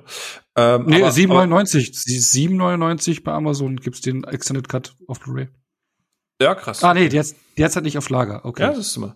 Ähm, nee, genau, aber prinzipiell finde ich es halt sehr krass, dass bei Chronicles of Riddick die, ähm, der Film halt sehr, sehr, sehr krass dreigeteilt ist. Also so ganz klar drei Akte hast, die per se, also dieser ganze Part auf dem Gefängnisplanet, ich weiß jetzt nicht, wie es euch da geht, aber der ist mein Favorit bei dem Film. Ich liebe alles daran von dem Moment, diese, also diese Kopfgeldjäger, die ihn auch jagen, der, der ähm, Tooms. Tooms und so. Du hast es gesagt, das vorhin sind schon herrlich rullige Charaktere. Die ganze Jagd auf dem Eisplaneten ist halt sensationell. Ich liebe halt jede Sekunde daran. Und sobald sie ihn halt einfangen, und auf diesem Planeten, und ich finde den Planeten halt auch cool. Ist zwar total sinnlos, dass da, was ist es, minus vierhundert Grad? Ist, ist zwar nicht möglich physikalisch, aber hey, scheiß drauf, go for it. Äh, ich, aber auch diese Flucht, und ich finde, da gibt's halt richtig geiles, und da finde ich, sieht man viel mehr, wie das Budget reingeflossen ist, wenn die da in Zeitlupe durch dieses Vulkanfeld rennen und überall der Ascheregen runterkommt. Ey, das, das sieht auch heute noch richtig geil aus. Da, da, da fühle ich das komplett. So, es gibt nur eine Geschwindigkeit, meine. Und dann geht's halt ab. Ähm, und dann hast du halt noch diesen ganzen Necromonger-Ding, das halt irgendwie so ein bisschen parallel nebenbei läuft. Und auch das ist halt krass. Ich finde die Kostüme krass, ich finde die Sets alle krass. Aber eigentlich habe ich manchmal das Gefühl, jetzt auch beim Rewatch, deswegen ist es so ein bisschen runtergegangen, das sind so zwei Filme, die da irgendwie versuchen, nebeneinander zu laufen. Also weiß ich, wie es euch da geht. Ich glaube, René, du warst da ein bisschen wohlwollend, oder? Ja, ich habe dem, was habe ich dem denn gegeben, wenn wir über Wertung sprechen? Äh, halt dreieinhalb hatte ich dem gegeben, genau. Ja, ich sag ja, ich bin einfach Sucker für so eine Art Sci-Fi, und ich fand das Worldbuilding interessant und ich würde mir mehr von dem Worldbuilding angucken. Ähm, aber dann kommen wir wahrscheinlich wieder zum dritten Teil, wo ich dann so ein kleines Problem habe, weil man dann da wieder zurückrudert mit ähm, und das dann irgendwie alles doch nicht einer Tonalität folgt. Ähm, aber ich fand das halt erstmal ganz spannend. Ich wollte da irgendwie mehr zu sehen, ähm, was da so abgeht bei den Necromongern, was das Underverse jetzt ist, was die da verfolgen, und diese ganze Kriegerprämisse mit, ne, was du tötest, darfst du behalten und so weiter.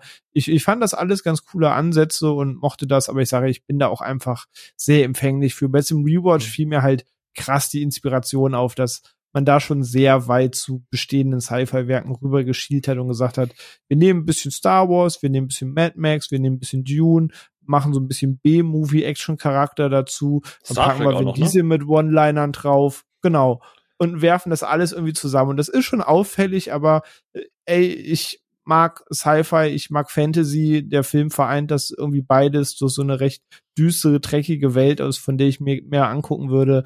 Ich sage, das trifft einfach einen Spot bei mir, da bin ich auch sehr wohlwollend dann in dem Fall. Ich drücke so ein paar gewisse Knöpfe einfach. Ich, ich muss auch fairerweise sagen, also äh, nur weil ich jetzt, ich bin jetzt von vier auf dreieinhalb runter, aber ich finde ihn halt immer noch stark.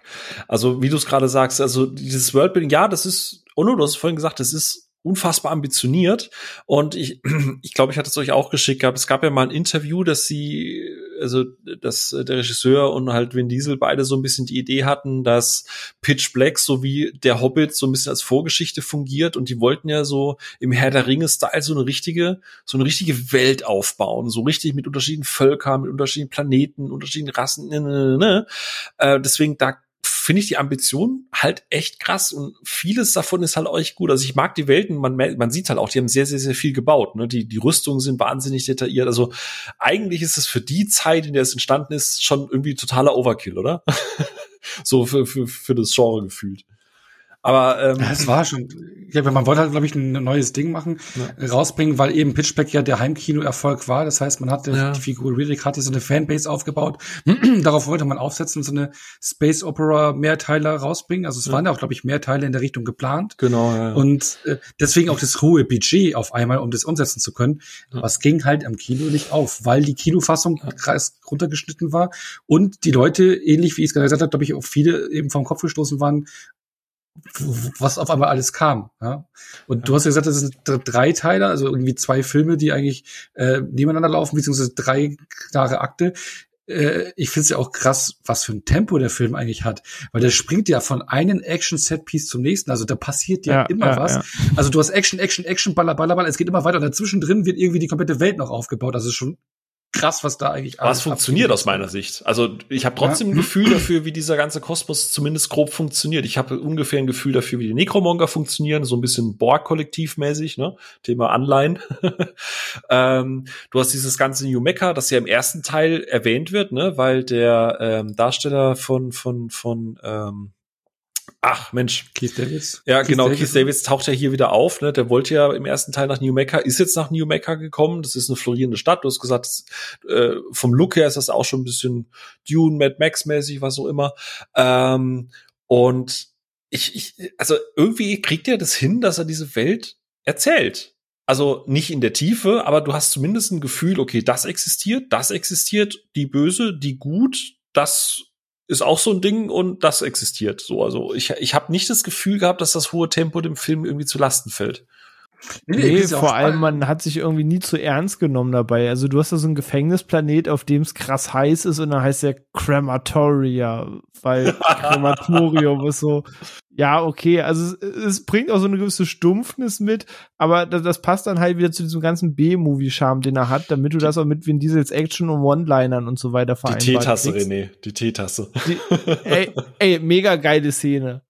Weil diese Teetasse nehmen und sage ich, werde ich gleich mit dieser Teetasse töten und dann macht das halt großartig. Das ja. Nee, ja. Also deswegen, also mir hat er jetzt deutlich besser gefallen, weil ich mich mehr darauf einlassen musste. Damals war es ein bisschen too much für mich und äh, findest du ihn jetzt auch besser ein bisschen als Pitch Black vielleicht? Oder ist das ähnlich bei dir? Oder präferierst ah, du immer ähnlich. noch Pitch Black? Also ich habe ich, ich, ich hab jetzt beiden dreieinhalb gegeben. Also bei mir sind die wertungstechnisch ja. gleich auf. Ja. ja. Ähm, aber ja, also muss ich noch ein bisschen festigen, so die Reihe, aber ich habe jetzt den deutlich mehr lieb gewonnen und ja. Also aber auch hier, ne, man muss C G I-technisch echt die Augen zukneifen, also das, das für das Boah, das mit der Gondel da, ne, wo sie fahren, ne? Das, das sieht ja schon cheesy aus. Ne? Ja, auch die Explosion, wo er sich mit dem Seil da entlang schwingen muss, um, um Jack da noch zu retten, das, das sieht auch alles sehr grotesk aus, aber, aber ey, ist geschenkt. Aber C G I in der Reihe eh jetzt nicht so eine Erfolgsstory, ne? Genau, wollte gerade sagen, immer wenn du irgendwas Praktisches hast oder ein bisschen Licht und Schatten, dann ist wieder gut, ne? Weil wie gesagt, das Budget ist schon gerechtfertigt, weil die haben schon viele Details im Film, aber halt, ich glaube, das war so neunzig Millionen. Ja, Chef, wir brauchen aber auch noch so digital. Wir müssen die ganzen Raumschiffe machen. Ey, du, mein Neffe, der kann, der kann äh, drei D Max. Lass den mal bitte machen. Also das ist schon echt übel. Also da muss man echt äh, auch hier wieder ein bisschen zurückstecken. Ja. Aber leider war ja der Film ja nicht dann so der große Erfolg und kam nicht überall, glaube ich, so gut an, wie wir das jetzt hier finden. Deswegen glaube ich, die geplanten Pläne, die man eigentlich hatte, in die man die Reihe bewegen wollte, was ja auch alles hier aufgemacht wird. Ich meine, vor allem, wie der Film halt auch endet mit den Shot und mit dem Status, den er ja dann hatte, äh, der Riddick, mit dem er aus dem Film rausgeht, da hätte man da endlich krassen Sachen bauen können. Aber wir kommen ja nachher erst zu den äh, Film von zweitausenddreizehn zu Riddick. Ähm, aber bevor wir dahin kommen, würde ich noch einen kleinen Ausflug in die Welt der Videospiele machen. Weil bevor es filmisch weiterging, ja, konnte man erstmal selber an Vin Diesel Hand anlegen. Das klingt jetzt komisch. Ähm, aber es kamen zwei Videospiele raus. Und zwar zweitausendvier, also im gleichen Jahr wie Chroniken eines Kriegers, kam Escape from Butcher Bay raus. Und im Jahre zweitausendneun Assault on Dark Athena. Ähm, ich kann mich erinnern, ich habe ah, ich hab den... Ich habe für die Xbox dreihundertsechzig, ich glaube, das müsste, ich glaube, von Assault on Dark Athena kam die Edition raus, wo Escape from Butcher Bay als äh, Remaster. Als so Remake oder Remaster. Ja, Remaster, dabei, ja genau. genau, das habe ich geholt gehabt, glaube ich mal, und habe den ersten Teil angefangen, dieses Escape from Butcher Bay, wo man da eben äh, von den aus dem Gefängnis ausbrechen muss. Das ist so die Vorgeschichte, ne, zu Pitch Black zu sagen auch. Hatte ich Angst, ja, auch zu seinen Augen kam und so. Oder zu seinen Augen kam, genau. Und da widerspricht sie es halt auch mit dem, was man in Pitch Black sagt, ne? Also dann, äh, das ist, äh, weil äh, er hat es dann mehr mit seiner Herkunft zu tun und nicht das, was die ursprüngliche Erklärung war oder sowas. Da gibt es ein bisschen Widersprüche. Aber ich habe die Spiele dann, das Spiel nicht zu Ende gespielt und dann den zweiten Teil auch gar nicht gespielt, aber ihr habt die gespielt, oder? Äh, ja, ähm, das äh, hat auch ein bisschen damit reingezahlt, was ich ja vorhin gesagt habe, wie du sagst, das kam ja zweitausendvier raus, die erste Version, oder beziehungsweise Escape from Butcher Bay. Und ähm, das war halt auch so ein bisschen, ne, kommt natürlich viel aus dem Videospielbereich und es war dann auch so, oh, da habe ich Diesel und ein Riddick-Game und so. Also es timing-technisch, und auch da muss man noch mal sagen, ne, äh, Vin Diesel hat ja auch seine Finger in irgendeiner eigenen Videospielproduktion. Der hat ja auch hier genau, Wheelman genau, und so weiter gemacht. Genau, das ist ein großer Fan von Videospielen. Ne? Genau, und, und dieses, alles, was er äh, The Rock und so jetzt hat macht, ne, diese ganze crossmediale Vermarktung, die hat Diesel halt damals schon gemacht. Der hat ja auch äh, seine Finger im Spiel, äh, äh, seine Finger im Spiel beim Spiel gehabt.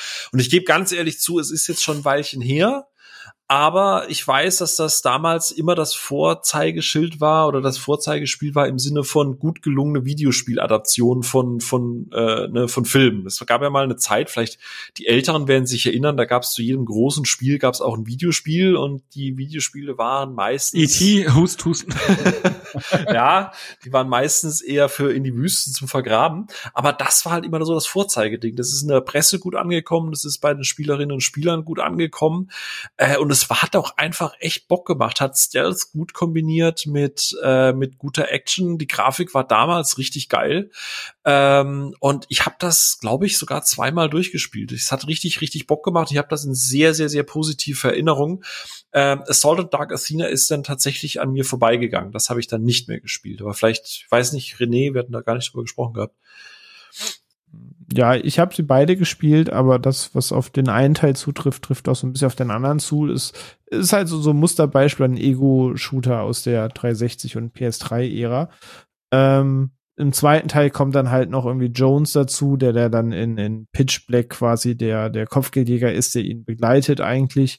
Der spielt dann noch eine Rolle, weil sie da gemeinsam noch ein Abenteuer leben, wo er ihn eigentlich gefangen nimmt, eigentlich der Flug Richtung Pitch Black losgeht, also dem Planeten, auf dem sie da stranden. Aber dann werden sie halt noch mittendrin von diesem Dark Athena-Schiff halt angegriffen und kämpft gegen irgendwelche Cyber- äh, Cybersoldaten. Und das, das macht, glaube ich, in der Lore und so weiter alles auch nur so ganz bedingt Sinn, wenn man das zusammenknoten muss, ähm, wie dann danach dann doch mit der Fluchtkapsel dieser Bogen zu Pitch Black wiederum klappt. Aber es ist geschenkt. Ähm, ich glaube, so deep soll es auch nie sein und so deep wollte es auch nie einer haben. Aber die Spiele selber waren halt tatsächlich sehr cool und es war damals noch bei den besseren Lizenzspielen, nenne ich es mal, wo du eben schon angesprochen hast, die, die Licht- und Schattenkluft ist ja sehr, sehr groß im Videospielbereich. Aber es war dann schon nur so, so ein Traditionsmerkmal dann bei guten Spielen, wenn da die originalen Sprecher mit bei waren. Und in beiden Spielen war zumindest im O-Ton die Stimme von Vin Diesel dann auch wirklich in der Vertonung. Und das war für diese Zeit dann halt schon ziemlich cool. Das ist heutzutage schon fast ziemlich selbstverständlich. Oder du hast auch abseits von Lizenzen trotzdem einen Sprechercast in Videospielen, die ja teilweise aus dem Film- und Serienbereich kommen. Äh, da schockst du keinen mehr mit, aber seinerzeit war das schon noch hier und da mal ein kleines Merkmal. Und äh, ja, waren vollkommen solide Sci-Fi-Stealth-Ego-Shooter, die äh, ja wirklich für das, was sie waren, wirklich Spaß gemacht haben. Also stimme ich dir voll zu. Ja, das Echo, wie ihr auch gesagt habt, war ja auch extrem positiv, ne? Und wie wir es gesagt, wie ihr es jetzt auch gesagt hattet, das ist also die Vorgeschichte zu Pitch Black, beide äh, Spiele und eigentlich so back to the roots, ne? Also man hat nicht die Story-Lore aus aus Chroniken eines Kriegers weitererzählt, Necromonger und was weiß ich, was hätte man eigentlich auch ein cooles Spiel machen können, vor allem mit den Enden, ne? Ja. Was da, wo er auf dem Thron sitzt und, ne? Ja, aber es da hättest du ein tolles Spiel. Genau, es ja. ist wirklich Escape Butcher Bay, das haben sie ja im ersten Teil auch erwähnt, ne, wo sie diesen Lore aufbauen drumherum, dass er halt den Butcher, oder ich glaube sogar in Chronicles of Riddick, wo sie ja drüber überlegen, zu welchem, bevor es dann nach zu Krematoria geht, haben sie ja auch noch überlegt, ey, Butcher Bay, ja, ja, die halten da immer eine Zelle für mich frei. Und im ersten Teil sagen sie ja, ey, er war, ist eingesessen, zwanzig Menthol-Zigaretten, dann kriegst du halt diese Augen. Und genau das ist, glaube ich, ach, René, vielleicht, ich weiß gar nicht, ob es, aber ich glaube, das ist eine der ersten Missionen, die du halt auch bei Escape from Butcher Bay spielst, dass du diese Zigaretten halt bekommst, bisschen mhm. durch diesen, dieses Gefängnis schleichst, damit du halt diese Augen bekommst und dann erst geht das Spiel eigentlich so richtig los, wenn du halt auch genau, nachts durch die Gegend bist. Genau, so habe ich es auch noch in Erinnerung, genau. Mhm. Genau, worauf ich hinaus wollte, genau, du hast halt irgendwie die Back to the Roots so gehabt, so dieses minimale kleine Setting und äh, die Vorgeschichte zu Pitch Black und nicht diese große Welt, die eröffnet worden ist. Und das, das kam so gut an und das hat man halt eben als Anlass genommen für den dritten Film, eben Riddick, der im Original einfach nur Riddick heißt und in Deutschland den Untertitel Überleben ist seine Rache bekommen hat. Äh, ah. Haben gedacht, so, äh, da hat man eben für den Film gedacht, okay, die Die große Welt kam nicht gut an. Die Spiele mit der kleinen Welt kamen gut an. Äh, lass doch wieder Back to the Roots gehen. Ne? Und äh, das war dann so der Plan. Ich meine, bevor es Back to the Roots äh, ging, kam noch so ein, ja, mal wieder ein äh, animierter Comic raus. Äh, und zwar Riddick Blindsided, äh, äh, kurz vorm Kinostart. Äh, kann sich auf YouTube angucken, acht Minuten.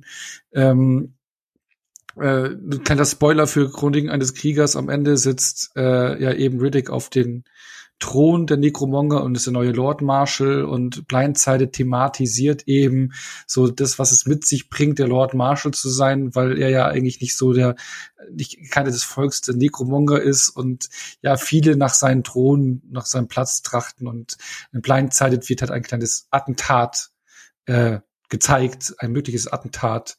Entscheidend ist da auch äh, die Zahl der Rippen äh, spielen da eine eine kleine Rolle. Genau.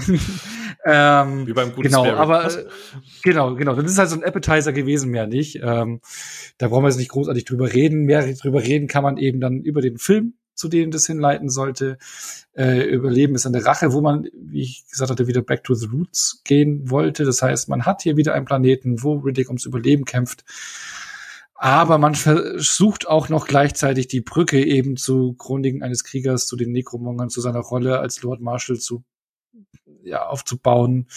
Genau. Aber bevor wir da mehr reingehen, würde ich dann aber noch mal gucken, äh, ne, gucken, erzählen wollen oder anreißen wollen, wie es zu diesem Film dann eigentlich kam und was das Thema Herzblut an der Reihe und Vin Diesel noch mal untermauern sollte. Und zwar, Chroniken eines Kriegers war ein Flop. Man ist, wie schon mehrfach gesagt, man ist diese Richtung nicht weitergegangen. Deswegen auch neun Jahre Pause, bis es dann losging. Und ähm, ja, wie kam es dazu eigentlich? In Tokyo Drift sehen wir am Ende zum ersten Mal wieder Vin Diesel in der in dem Franchise äh, Fast and Furious.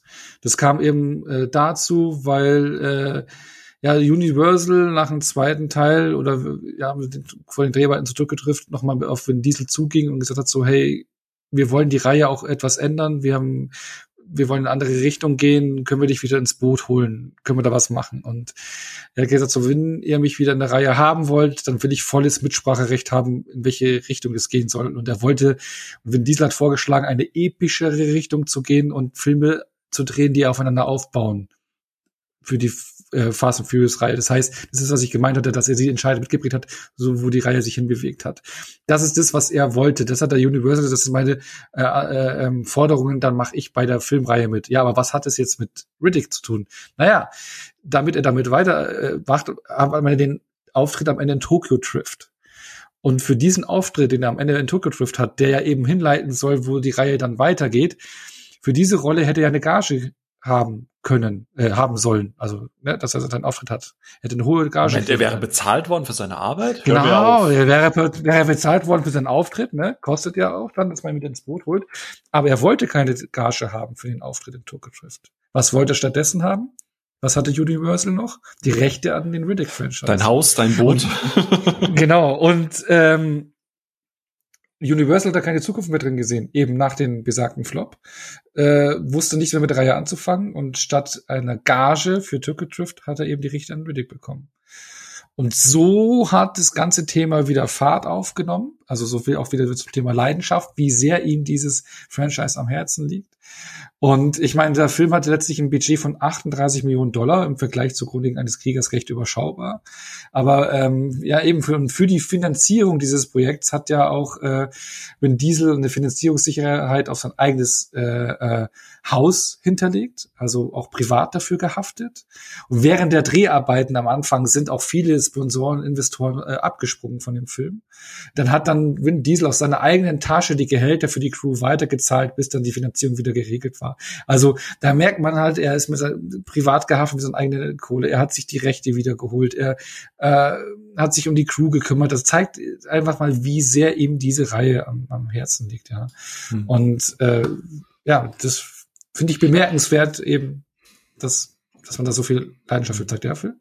Ja, ich finde es generell, wenn man mal die Budgets und so weiter anguckt, ziemlich krass. Ich meine, zweitausendvier hatten wir Chronicles of Riddick. Ne? Was hattest du gesagt? hundertzehn Millionen Budget? Ne? hundertfünf. hundertfünf. Ja, hundertfünf. Nur damit man mal vielleicht mal so, so ein bisschen ein Gefühl dafür hat. Ne? Der erste Herr der Ringe, ähm, äh, Gefährten kam äh, zweitausendeins, ne? Und hatte ein Budget von dreiundneunzig Millionen. Ne? Und jetzt hast du einen Film, der kam zweitausenddreizehn, der hat ein Budget von achtunddreißig Millionen, hast du gesagt, ne? Und wir reden von einem Jahr, in dem zum Beispiel der Hobbit rauskam oder Wolf of Wall Street, also auch alles so äh, mindestens doppeltes Budget, dreifaches Budget, was auch immer. Also es ist schon schon krass, wie die immer gegen die Zeit eigentlich budgetär gearbeitet haben, ne? Also zu einer Zeit, wo, wo hundert Millionen quasi schon so, oh, es ist ein teurer Film, kommst du zweitausendvier mit hundertzehn Millionen um die Ecke, also teurer als Herr der Ringe, das muss äh, die Gefährten. Ja, genau, das ist schon äh, äh, heftig, ne? Also das, ich meine, drei Jahre später sind jetzt nicht so viel ähm, eben. Ja, dazwischen. Und, ja. Und jetzt bist du bei achtunddreißig Millionen und das ist zweitausenddreizehn jetzt eigentlich, ne?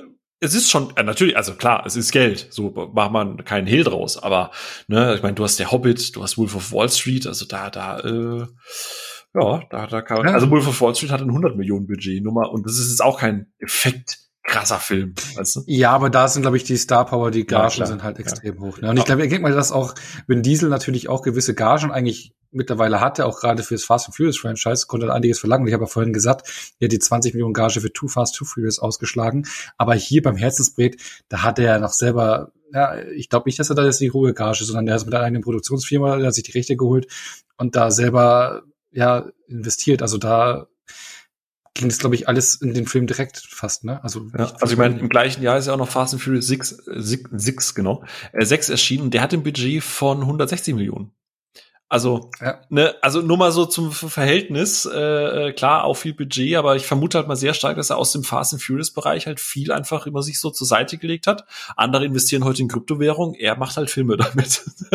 Ja, das, oder seine Videospielfirma, der hat und sowas, der hat halt in seine Themen im Prinzip, wirkt der für mich, also man kann immer nur sagen, wirkt für, für einen, ne, was man so mitbekommt, man kennt ja die Person natürlich nicht hundert Prozent, die nicht hundertprozentig jeder gar nicht, aber für mich macht das halt so den Eindruck, dass er halt so das Geld, was er hat, klar, Fast and Furious hängt ihm auch am Herzen, aber dass er das halt für Herzensprojekte oder Hobbythemen ausgibt. Er ist für, für interessiert sich für Videospiele, ist ein Videospielfan, hat eine eigene Videospielfirma und hat dann auch äh, dadurch dann so ein bisschen die Videospiele mitgepusht. Äh, die Reihe Riddick äh, liegt an meinem Herzen, da packt er sein eigenes Geld rein und versucht es zu stemmen.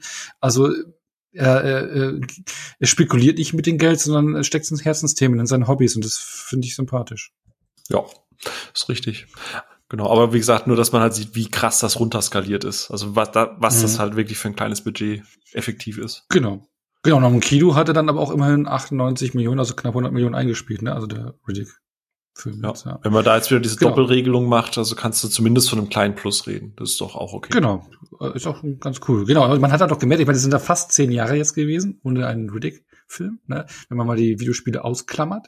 Ähm, Hattet euch dann damals auf die Rückkehr gefreut, dass wieder ein neuer Film am Start ist? Wie war das damals? Ey, absolut. Ich absolut. Ich erinnere mich noch genau, ich saß im Kino und habe den Trailer gesehen und ich glaube, in einem der ersten Trailer ähm, siehst du ja am Anfang diesen, also auch die Öffnungssequenz gefühlt, ne, wo diese Hand aus dem Boden rausguckt und dann dieser Vogel drauf zukommt und ich erinnere mich noch, dass es so war, hä, hä, hä. Und dann höre ich die Stimme und ich, ich, ich weiß doch, wie ich fast aus dem Sitz gesprungen bin. Ich weiß gar nicht, welchen Film ich geguckt habe, der war dann auch relativ egal, aber ich hatte wirklich brutal Bock. Wirklich. Ich war einfach angezündet und war so, okay, geil, jeden Trailer gucken, jeden Newsfetzen, den du irgendwie noch verfolgen kannst. Das war auch zu meiner Hochzeit, äh, damals beim Moviepilot noch und so. Ey, jeden Fetzen, den ich irgendwie bekommen kann, so richtig aufgesogen, weil ich wirklich einfach Bock hatte und froh war, dass er wieder da ist. Hm. René, bei dir? Also das ist ja sehr euphorisch beim Film. So, das, das sonst nicht der Film. Ganz, ganz neue Töne bei Filmen. Ja, ja, eben. Was sonst noch bei neuen Zack Snyder-Film? Ja, sonst, ich will keine Trailer gucken und bla und ja, ja ich habe das. Ey, das ist vor zehn Jahren gewesen fast. Ne? Also volle Kanne, ja. Da warst du nicht so verbrannt wie heute, sagst du. Das ist richtig. Da war ich noch nicht selbstständig, war noch zehn Jahre jünger und hatte noch keine grauen Haare. Jetzt suchst du nicht überall das Haar in der Suppe und. Ja, genau. Nee, nur äh, auf Vin Diesels Glatze, was? äh, ich war verhaltener als Phil. Ähm, ich habe mich schon gefreut, dass es weitergeht, aber ich war erst ein bisschen irritiert, als die Ankündigung kam. Ihr sagt halt, er hat schon Fast and Furious zum Mega-Franchise wieder gemacht, Teil fünf und sechs war schon raus. Ähm, dann war so, ja, neuer Riddick kommt. Und der hätte erstmal nur Fast vier, fünf, sechs gemacht und dazwischen war ja schon gar nichts anderes mehr und Fast sieben war auch schon jetzt zumindest der Dreh angekündigt oder so. Und war so, ja, okay, neuer Riddick, das, dann war so, das ist doch auch schon wieder zehn Jahre oder so her, es war ja dann effektiv neun, aber der, der Flow der Saga ist halt so seltsam, deswegen habe ich so das erste Mal sie wirklich am Stück geguckt für diese Folge, wo vieles besser funktioniert, als wenn das irgendwie alles mit vier bis neun Jahren Abstand erscheint, ähm, aber ich, ich fand schon cool, dass kommt, aber es war mir so, ah, okay, ich, ich, ich war mehr verwundert, dass man das tatsächlich nochmal ausbuddelt. Ich habe das tatsächlich jetzt über all die Jahre von zweitausendvier aufwärts schon fast als begraben gesehen mit, ja gut, dann, dann war's das jetzt wohl halt und dann war halt Fast and Furious dafür wieder groß. Ähm, also ich habe mich schon vorsichtig gefreut, aber ich war da jetzt äh, etwas verhaltener, ich war mehr so, okay, okay. Ist ja, ist ja im Prinzip also, auch das Opening, ne? Wie oft haben mich Leute schon für tot erklärt? ja, ja, ja. Kann man auch so auf die Reihe ummünzen, wahrscheinlich auch so gemeint, aber ich bin auch eher bei René, für mich war es auch verhaltener, weil mich halt eben Chroniken eines Kriegers damals schon, was heißt, ein bisschen enttäuscht hat, ne, also wie ich es ja gesagt hatte, die Welt und sowas, das hat mich alles nicht so abgeholt, diesmal mehr, Ähm, aber ich fand es cool, dass man dann wieder back to the root ging. Das hatte mich mehr abgeholt, wobei ich damals zumindest mehr abgeholt, was ich aber mittlerweile eigentlich schade finde, weil ich doch jetzt lieber gesehen hätte, wie man die Welt aus so ausbaut. Yes, yes, genau, genau. das. Aber letztens, also ich habe den noch dann erst im Heimkino gesehen, den Film. Und da eben auch erst, weil hier, auch hier haben wir es wieder so, bei Pitch Black gibt's ja auch einen Director's Cut, der jetzt zum ersten Mal über Turbine veröffentlicht worden ist in Deutschland, der aber damals schon in den U S A rauskam, weswegen der auch so in den U S A so ein Hit war im Heimkino. Chronik eines Kriegers gibt's den Extended Cut, den wir gerade angesprochen haben, und einen Director's Cut gibt's eben auch zu Riddick, der ja auch äh, ja ein bisschen mehr zeigt. Das ist die Version, die ich dann auch erst gesehen habe im Heimkino, ne? Aber ja, was, genau. Geht neun Minuten um, länger, glaube ich, oder sowas. G- genau, aber genau, aber man ist back to the roots gegangen. Und im Gegensatz zu, ähm, ich glaube auch jetzt hier in Riddick macht man so ein paar Seitenhiebe zu Chroniken eines Kriegers, weil es wurde ja gesagt eben, dass der zu zahm ist, man wollte ja kein R-Rated haben, man wollte ja eine große Sci-Fi-Opera aufbauen, deswegen auch ein bisschen die Schere angelegt, damit auch ein größeres Publikum reingehen kann. Und jetzt hier mit Riddick ist man ja wieder R-Rated gegangen, was man hier und da auch ordentlich sieht. Und ich glaube, irgendwo kommt auch so ein Spruch irgendwie so, ja, ich war weich, aber jetzt bin ich nicht mehr so weich oder sowas, ne? Also die Necromonger oder irgendwie, das hat mich verweichlicht, das bin ich jetzt nicht mehr so. Du bist so ein kleiner Seitenhieb gegenüber. Ja. Ich wurde zivilisiert. Äh, genau, wurde zivilisiert oder sowas. Genau, das ist so Seitenhieb gegenüber den zahmen Chronicles, wenn man es so, so sehen will. Jetzt ist man R-rated gegangen und genau. Ähm, aber wie gesagt, man hat aber trotzdem gleichzeitig die, die Brücke geschlagen zu seiner Necromonger-Storyline als Lord Marshal. Ähm, Wie hat euch das gefallen, dass man das, A, ich meine, René hat es schon durchklingen lassen, dann lassen wir ihn gleich mal richtig so von der Leine, äh, A, dass man jetzt back to the roots ging und dann die Necromonger Lord Marshal Storyline dann doch eher so halb gar weiter erzählt hat. Wie, wie, wie hat es dir gefallen, René? Ja, also ich habe den auch möchte. vielleicht vorab, wie du auch im, im Heimkino erst gesehen. Ich habe ihn dann irgendwann einfach auf Blu-ray damals geholt und dann halt geschaut. Ähm, ja, ich mag schwierig. Ich mag den Film standalone für sich stehend. Ich finde mutig, was man die erste halbe Stunde in dem Film macht. Ich finde diese drei Phasen, die da durchläuft, ganz spannend. Ähm, also allein standalone für sich mag ich den schon. Da nicht falsch verstehen. Aber ich finde, als Teil einer Saga funktioniert das irgendwie so bedingt, dass das, was ich vorhin habe durchklingen lassen, mit dass die Tonalität dann wechselt. Pitch Black fängt im Kleinen an und ist nur dieses Überlebensding. Dann machst du in Riddick das Fass auf, dass dann die gesamte Welt existiert mit scheinbar Bösewichten, die Planeten versklaven, die auch noch ihre eigene Religion und alles haben. Ähm, und jetzt bist du wieder irgendwo einsam auf einem Planeten, er redet eine halbe Stunde gar nicht, dann zieht er dann jene auf und das ist alles cool inszeniert. Wenn du jetzt sagst, okay, du willst sowas wie wie Pitch Black nochmal haben oder das in ein bisschen neuer oder moderner und das funktioniert auch und ich gucke dem auch gerne zu, ähm, aber als als fortlaufende Saga, dass das jetzt der dritte Film quasi der Riddick-Saga ist, funktioniert das für mich nicht so richtig, weil es dann schon wieder zu viele Schritte zurück macht und mir denke, ja, aber was was ist jetzt mit der ganzen Welt, die ihr aufgebaut habt? Ist ist die jetzt doch wieder egal? Und jetzt geht's nur, dass er halt irgendwo überlebt. Ist ist das jetzt dann doch wieder das Trademark? Weil dann bin ich ganz offen, ich brauche keinen vierten Film, auf dem er auf einem Planeten ausgesetzt ist und dann da wieder überlebt. Ähm, dann ödet's mich halt auch immer an, dass ich mir denke, okay, der der Trick funktioniert jetzt halt nicht dreimal in vier Filmen. Ähm, er mixt ja so ein bisschen das Survival-Ding mit Action zumindest und f- versucht so beide Welten zu vereinen. Aber ja, ich finde den für sich cool, aber als Teil dieser Saga bin ich jetzt auch beim Rewatch erneut ein bisschen ratlos mit dem Film, wo es jetzt hingeht, weil, also fernab davon, dass diese Saga eh komisch ist. Wenn jetzt ein vierter Teil kommt, sind jetzt vier Teile in dann dreiundzwanzig Jahren erschienen, das ist eh schon weirdes Storytelling. Das ist ja schon Predator-Ausmaße. Ja, also, also dafür, dass es zusammenhängende Geschichte sein soll, ist das einfach ein bisschen arg wild, auch, auch wenn ich es von Herzen gönne, dass der Film noch kommt. Aber ja, ich sage ja so, so als Erzählung einer Reihe ist dieser Schritt zurück dann für mich irgendwie wieder komisch. Als Art Soft-Reboot, wenn man so betrachten würde, fände ich den wiederum aber ziemlich cool, weil er ganz nice Ideen hat. Aber weiß nicht, ich stehe so irgendwo dazwischen. Ich bin da nicht so komplett glücklich mit, weil dieses Saga-Prinzip dann für mich eben nicht so richtig aufgeht. Aber der Film ist trotzdem nicht schlecht. Der macht trotzdem Spaß und hat coole Momente. Phil, wie war's für dich? Ja, ja. Äh, mein mein Vergangenheits-Ich würde komplett zustimmen. mein, ich habe den gestern geguckt, ich, beziehungsweise wenn ihr da draußen die Episode hört, mein, äh, ich habe den letztes Wochenende geguckt, ich, widerspricht mittlerweile. Ähm, ich habe den damals im Kino gesehen, das heißt, ich habe den auch im Kino-Cut gesehen. Äh, und im Kino-Cut fehlt ja im Prinzip ein Großteil vom Anfang auf dem Necromonger-Schiff, äh, mit der ganzen Diskussion darüber, ne, wie kommt man an das Herz eines Mannes, äh, mit seinem Stand, dass er im Prinzip auch in einem ständigen Überlebenskampf quasi auch einfach ist.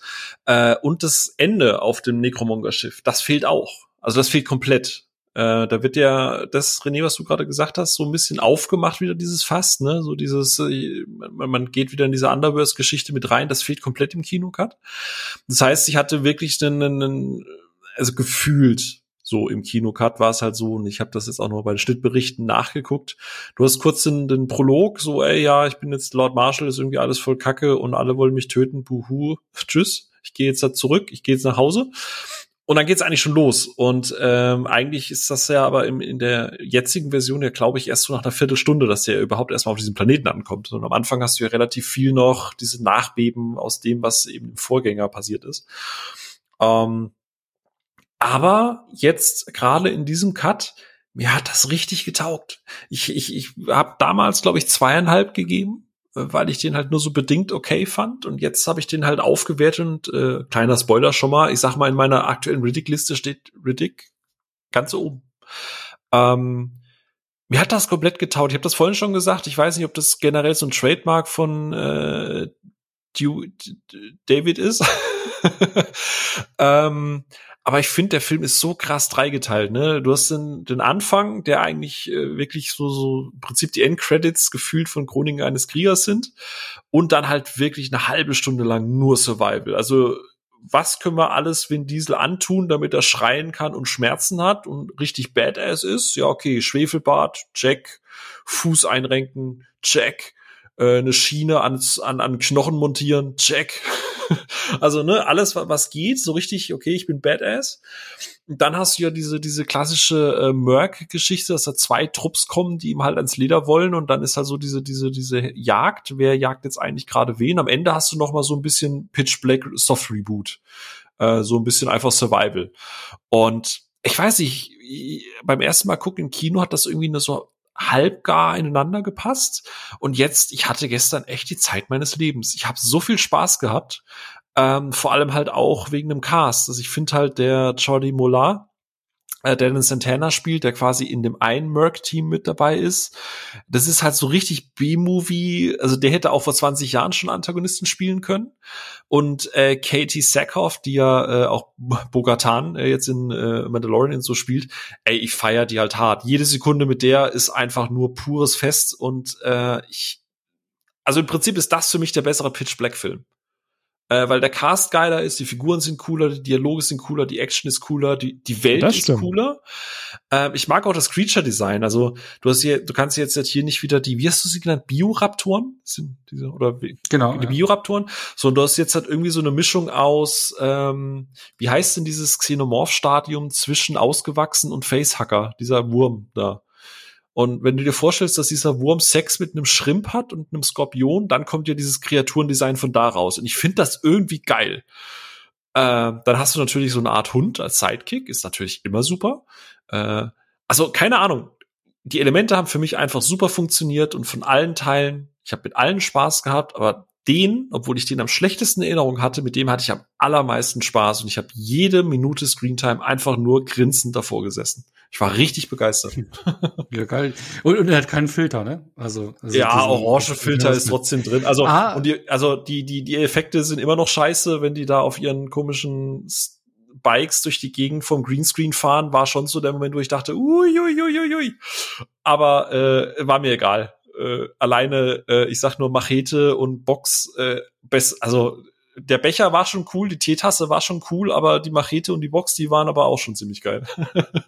Oh ja, aber äh, dann vielleicht die Frage gestellt in dem Punkt, weil du hast es ja ähnlich, ich glaube, das haben wir alle drei jetzt zum äh, ersten Mal gehabt, dass wir eben die ganzen Filme, ich sage jetzt mal die drei Filme, diesen ganzen Kurzfilm und Anime-Kram, klammere ich da mal aus, aber die drei Filme jetzt mal am Stück zu sehen, mhm. meinst du, dass das vielleicht äh, den Riddick-Film am Ende der weil du die das so krass aufgewertet hast, dadurch, dass du die ersten beiden jetzt so vor, vorher gesehen hast, im Vergleich hattest, die Storyline am Stück hattest, hat es dem Film vielleicht auch gut getan zur Aufwertung, um das alles einschätzen und einordnen zu können, weil wir haben, glaube ich, die anderen Filme alle irgendwie so losgelöst irgendwie gekannt, äh, gesehen, ne? Mhm. Hat es vielleicht geholfen dafür? Ähm, ich glaube, ja. Also ich muss nochmal aufgreifen, was René gesagt hat. Er hat komplett recht und es ist ja jetzt Furya angekündigt, da reden wir nachher nochmal kurz darüber. Und ich gebe René recht, ich brauche jetzt nicht nochmal so einen Riddick-tonalen Film, also nochmal auf den Planeten und so weiter und so fort. Ich hoffe sehr, dass sie durch das Finale von Riddick auf dem Schiff mit Underverse, und du hörst ja auch Karl Urban und so wieder, ähm, ich hoffe sehr, dass das letzte dann wirklich eher wieder Richtung Chronicles geht. Bisschen größeres Budget, bisschen mehr Worldbuilding, dass du dann nochmal die Necro, nochmal so drei, vier äh, quasi äh, Völker, die gegeneinander so richtig auf die Fresse hauen, mit Riddick natürlich vorne an der Front. Da hätte ich tatsächlich mehr Bock drauf, als jetzt nochmal sowas.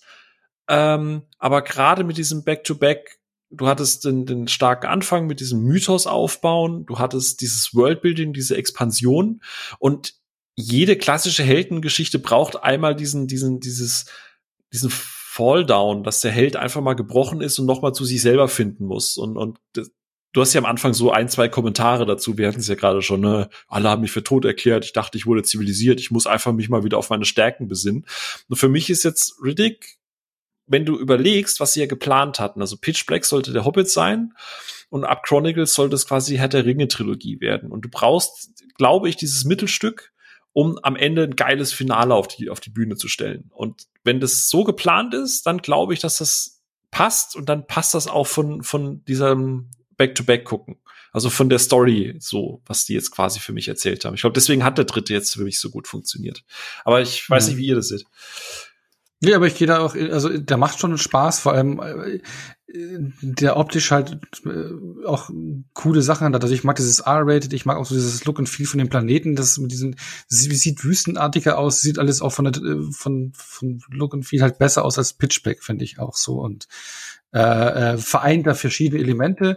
Man baut aber eben die Sachen aus Chronicles irgendwie nur halbgar weiter eigentlich, ne, so nach dem Motto, ja, okay, man will jetzt nach seinem Leben trachten, von den Necromongern, das ist eben das, was man in Blindsided ja auch schon thematisiert, ich finde sogar eins zu eins die Szene sind jetzt auch in den Extended Cut drin am Anfang, so fast eins zu eins wie aus diesem Motion Comic, ähm, aber das fühlt sich halt so halbgar an, so dieses Motto, ja, okay, wir wollen alle so deinen Drohnen und so, hm, versteht man. Und dann locken sie ihn auf den Planeten und jetzt kommen wir klar. Äh, jetzt haben wir wieder Pitch Black irgendwie.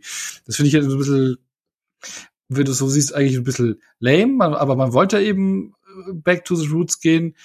Äh, die Fans wollten das, so haben sie die Annahme gehabt, deswegen okay, wenn sie den Weg gehen, und er macht da schon Spaß und macht da auch vieles richtig und äh, im Prinzip ja auch besser als als als Pitch Black, weil es halt einfach äh, ausgereifter ist, beziehungsweise auch von der Zeit halt her. Ich meine, das sind dann jetzt über zehn Jahre, äh, dreizehn Jahre, die zwischen Pitch Black und den Riddick liegen. Da hat man noch ganz andere Möglichkeiten, ja. Und, und diese eine Kill, äh, ja, der ist eh, äh, äh, geil, ne? Ja. Und ja, macht dann ein Fenster auf, wie es weitergehen könnte. Ich bin mal gespannt, was sie dann daraus machen oder ob sie wieder was ganz was Eigenes machen. Aber der macht schon Spaß. Und ich finde irgendwie alle drei Filme, wenn ich das jetzt so für mich resümieren darf, schon mal, alle drei Filme haben, jeder hat was für sich. Ich finde alle auf auf einem ähnlichen Level. Also die nehmen sich alle nicht viel. Du hast keine krassen Schwankungen. Also einmal so eine zwei von fünf und eine vier von fünf oder sowas.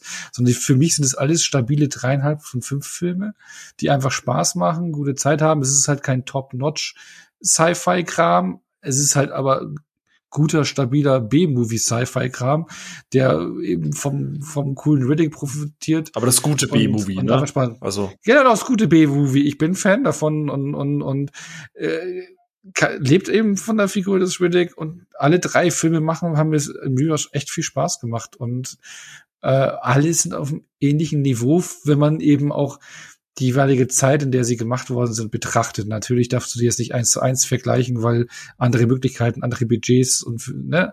Aber jeder Film hat was für sich, und ja, mag die Reihe. Ich habe sie jetzt mehr zu schätzen gelernt. Das freut mich, das, das freut mich sehr, ja. Ich wusste auch gar nicht vor dem Rewatch, wie sehr ich diese Reihe einfach mag, weil wir haben es jetzt, glaube ich, zumindest teilweise ein bisschen rausgearbeitet und auch was, was René gesagt hat. Ich finde, du hast halt wahnsinnig viel Potenzial da drin und das zeigt sich halt in Chronicles of Riddick. Der Film musste sich halt leider dem beugen, dass das Publikum es damals halt irgendwie nicht wollte, keinen Bock da drauf hatte, sondern, ne, ich meine, guck mal, Ono, du bist ja auch in diesem Zwiespalt, ne? Du hast einerseits damals nach Pitch Black wolltest du halt more of the same, mal ganz plump gesagt, natürlich gerne mit hier und da Erweiterung, aber du wolltest halt nicht so ein riesen aufgemachtes Fass, das fand der René zwar deutlich besser. Jetzt geht's mehr back to the roots, aber du hast es jetzt auch schon, natürlich in Anführungsstrichen, als ein bisschen lame äh, gesagt, dass du jetzt das so krass zurückgehst, äh, aber die Fans wollten es halt in der Menge, ne? Also du hast, siehst ja selber, ja, ne? Also es ist schwierig, ja, da die Balance, glaube ich, auch einfach ja, zu finden. Ha. Genau, genau. Was ich meine mit lame, ich finde jetzt nicht, dass ja, ja, die nee, Idee nee, oder halt. Ich, nee, ich finde es halt im Prinzip, man könnte sagen, es ist halt faules Storywriting, wie man die Geschichte weitererzählt. Ich, das meine ich damit. Das, das, das, das, ne, also, das finde ich tatsächlich aber spannend. Und das will ich mal noch, vielleicht so, so zum, um da zum Punkt zu kommen, weil auch René das gerade eben gesagt hat. Ist es wirklich faul? Weil, guck mal, wo ist er am Ende von Chronicles of Riddick? Er sitzt auf dem Thron. Also im Endeffekt hast du gerade acht Staffeln Game of Thrones durchgeballert und sitzt auf dem eisernen Thron.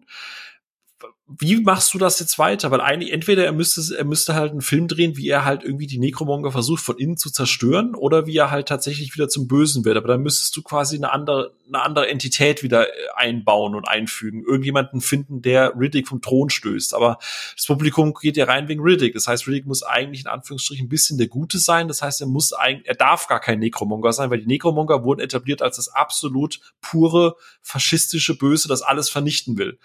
Also, ich glaube, die haben sich da ja, in der Ecke verfrachtet, wo so eine Art Soft-Reboot jetzt die beste Möglichkeit ist, um Riddick einfach dieses, okay, ich muss wieder zurück, ich muss wieder zu meinen animalischen Urinstinkten zurück und dann vielleicht im letzten Teil jetzt wirklich ihn auf die Seite zu stellen. Ich muss jetzt gleichzeitig gegen die Necromonger gehen, ich muss aber auch gegen andere Kräfte und so weiter funktionieren. Also ich glaube, aus storytechnischer mhm. Sicht ist das das fast das Smarteste, wie du es jetzt machen konntest.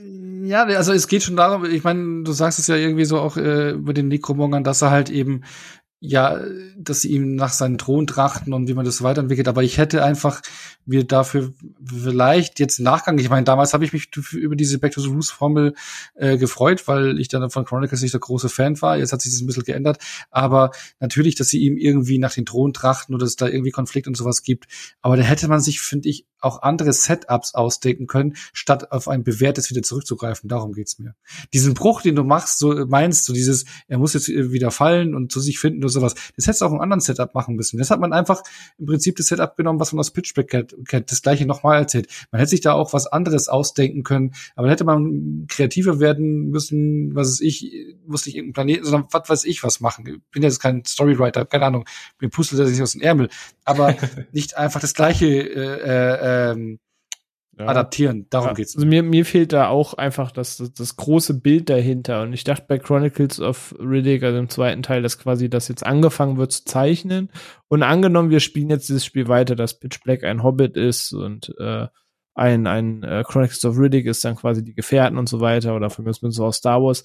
Wenn dann jetzt der neueste Riddick, Überleben ist seine Rache, dann quasi der Two Towers oder Empire Strikes Back der Reihe sein soll, dann verfehlt er irgendwie diesen Mittelteilaufbau, den es dann halt eigentlich gibt, weil ich weiß halt immer noch nicht, was das große Bild ist, weil sind die Necromonger jetzt der große Endgegner? Weil to be fair, bis vor Chronicles of Riddick hat er von denen ja selbst noch nichts gehört und er kam nur dem Hilferuf nach, weil er sein Kopfgeld loswerden wollte und äh, ja, hat's dann zu seinem Kampf gemacht, weil es quasi Freunde von ihm betroffen hat ähm, und er das auch nicht ganz so geil fand, was sie auf dem Planeten machen.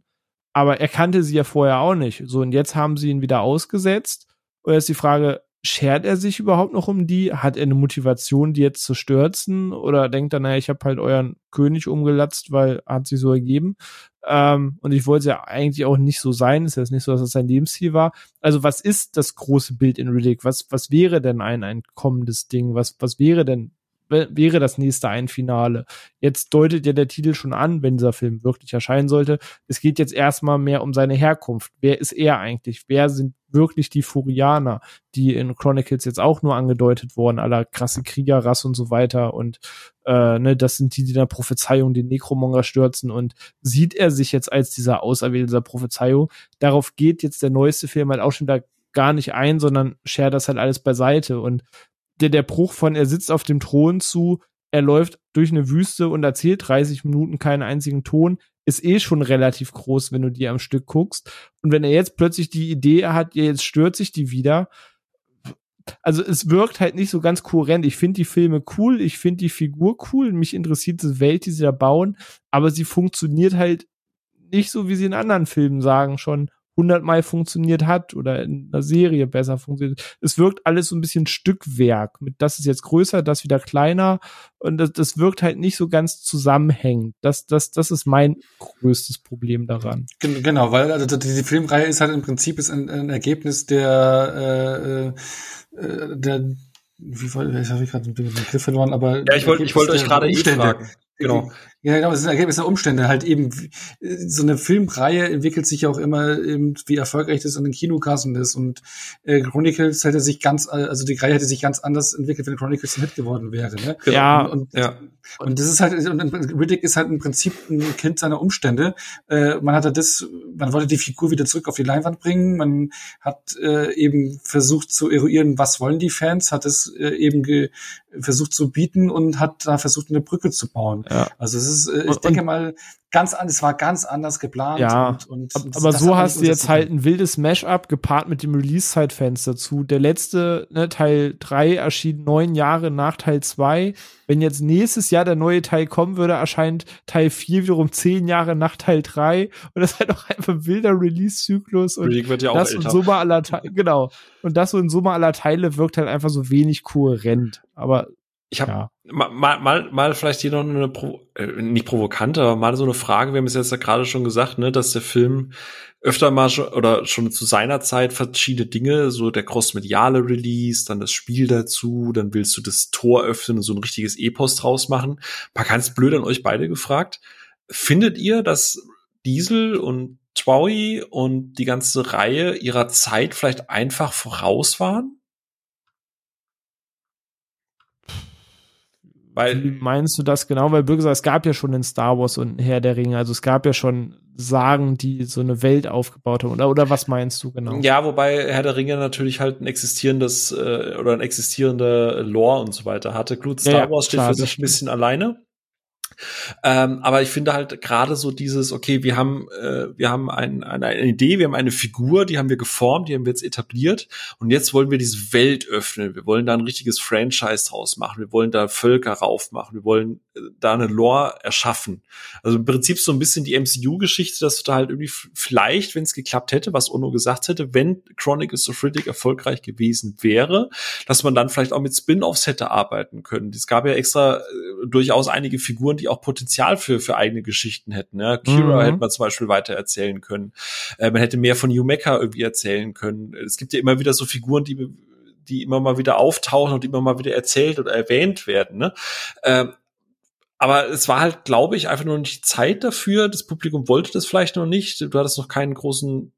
Ich weiß auch immer noch nicht, von was reden wir hier eigentlich. Ne? Riddick hat natürlich eine Fanbase, aber ich glaube, die die ist halt überschaubar, würde ich jetzt fast behaupten. Ne? Also wollte man ja, da einfach zu viel ja, schon, und war ja. seiner Zeit voraus einfach mit dem, was man da geplant hat. Maybe. Es hätte halt für mich so eine Filmreihe wie Mad Max sein können, nur mit mehr Fantasy und B-Movie und Coolness-Faktor so. Aber ja, weiß ich nicht. Ich weiß nicht mehr, ob die Betroffenen das selber wissen oder ob man einfach agiert, wenn sie es jetzt zehn Jahre nochmal gibt. Keine Ahnung.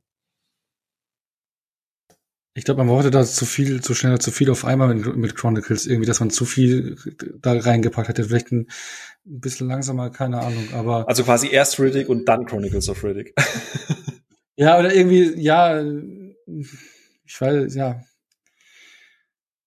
Ja. Aber so viel, vielleicht auch eine Frage für die Hörerinnen und Hörer da draußen. Ja. Ihr könnt ja auf dem Discord mal mit uns ja. reden, wenn ihr die Reihe gesehen habt. Denkt ihr, dass ihr vielleicht einfach zu schnell zu viel wollten? Sind die Leute dran schuld? Sind die Zuschauenden dran schuld? Sind die Studios dran schuld? Sind alle dran schuld? Oder ist die Reihe einfach, hat es nie verdient? Hat es einfach nicht verdient und und ist zu Recht da, wo sie jetzt ist, in dieser Zwickmühle, dass du erst hm. groß, klein, gro- äh, klein, groß, klein gehst. Und äh, Gerüchten zufolge, aber da reden wir gleich noch drüber, soll es ja jetzt dann vielleicht irgendwann mal doch nochmal groß werden. Eben. Also ja, also deswegen würde ich jetzt auch einfach mal den Riddick-Film abschließen, ja, weil wir haben ja, jetzt ja. über, eh über die drei geredet, das haben wir, also uns taugen ja alle drei Filme, alle, alles hat ja, alle Filme haben was für sich und wir mögen das ja auch. Und ja, eben, und Riddick Furya ist halt jetzt so das Projekt, was es gerade so am Laufen ist. René hat es ja auch schon gesagt. Der Titel sagt es auch, Furya. Es geht ja dann mehr um die Furianer, eben die Herkunft von Riddick, der also der letzte Überlebende, Auserwählte und äh, noch nie gesehene Geschichts-Story-Elemente. Ne? Ähm, und darüber soll es mehr gehen. Ich habe aber auch irgendwo gelesen, dass man doch wieder so eine ähnliche Survival auf dem Planetengeschichte packen will. Aber äh, keine Ahnung. Schauen wir mal erstmal, wann es rauskommt. Äh, ich meine, Mai diesen Jahres gab es ja Leb- Leb- Lebenszeichen. Vin Diesel hat auf seinem Instagram-Account Storyboard-Bilder eben dazu gezeigt. Und ähm, David Twohy ist auch wieder als äh, Regisseur vorgesehen. Und ich denke mal, nächstes Jahr kommt ja der letzte Teil von The Fast and the Furious, das, also der zehnte Teil. Dann ist soll es zu Ende sein mit der Reihe. Ich glaube, dann war es auch zehn und elf, oder? Der Reihe. Das ist nicht back to back. Naja, zehn nee, Part eins und zwei. Ach so, echt? Ja. Wird es zweigeteilt? Ja, ja. Mhm. Wir wollen ein ich dachte, sieben, acht, Finale. Ja, jetzt, dachte, es ist acht. Schon zehn, aber es soll wie Heiligtümer des Todes eins und zwei bei Harry Och, Potter nö. Soll es X Teil eins und zwei sein. Aber dreht die dann back to back? Ja, genau, wird back to back. Ich glaube schon, ja. ja. Ah, okay, ja, aber auf jeden Fall, wenn jetzt abgedreht ist, soll er wieder Zeit haben, ja. Yes. Denke ich mal. Dann ist er mit, dann ist er mit Fast, The Furious fast durch. um. Da kann er Fu- Furiosa gehen. Genau, ähm. Und dann dürfte ja, ich denke mal, dann dürfte das Projekt auch wieder Fahrt aufnehmen. Ich meine, Storyboards und sowas gibt's, aber ich höre jetzt schon raus, wäre so die abschließende Frage, ihr hättet schon Bock drauf zu sehen, wie es weitergeht, ne? Wäre schon spannend, oder? Ja, ich, ich würde schon gerne mehr zu sehen. Wenn man da jetzt eine stringente Idee hat, wenn das vielleicht sogar nochmal schafft zu boomen, keine Ahnung, ich werde jetzt auch nicht zu viel erwarten, ähm, aber ich, ich hätte auf jeden Fall Bock drauf. Ich würde gern mehr von diesem B-Movie-Dune-Universum sehen. Ich mag das. Ja, same. Also, ähm, ja, doch. Ich habe auf jeden Fall Bock drauf und fand das jetzt ganz spannend, was du gesagt hast, Onno, so mit, dass das wieder Survival sein soll, weil, gut, es ist natürlich, die I M B-Trivia ist natürlich... Ah, genau. Ich habe es irgendwo aufgeschnappt, wo ich mir danach gegoogelt habe. Ich weiß nicht, ob es wird. Also, also laut I M D B, zwei Sachen sind einigermaßen in Anführungsstrichen fix. Also ich meine, René hat das schon ein paar Mal angedeutet, dass das das Furya jetzt schon ein Titel ist, der gefühlt vierzehn Jahre in der Produktion ist. Also einmal Katie Sackhoff soll wieder zurückkehren, was ich persönlich sehr geil finden würde, weil für mich einfach eins der Highlights in Riddick. Mag ihre Figur gerne. Und ähm, da gibt's ein Zitat, äh, it could follow the same formula as the Chronicles of Riddick as more action-adventure-oriented rather than horror-oriented like Pitch Black and Riddick. Also da ist zumindest so, dass es das laut den I M D B-Trivias und was man eben vielleicht in den einen oder anderen Hints, die Riddick andeutet, dass es wieder größer werden sollte. Äh, und ich vermute mal auch, äh, geht alle bitte in Fast and Furious eins, äh, Part eins und zwei, weil je mehr Geld der einspielt, umso mehr Geld haben sie wahrscheinlich dann auch für Furya.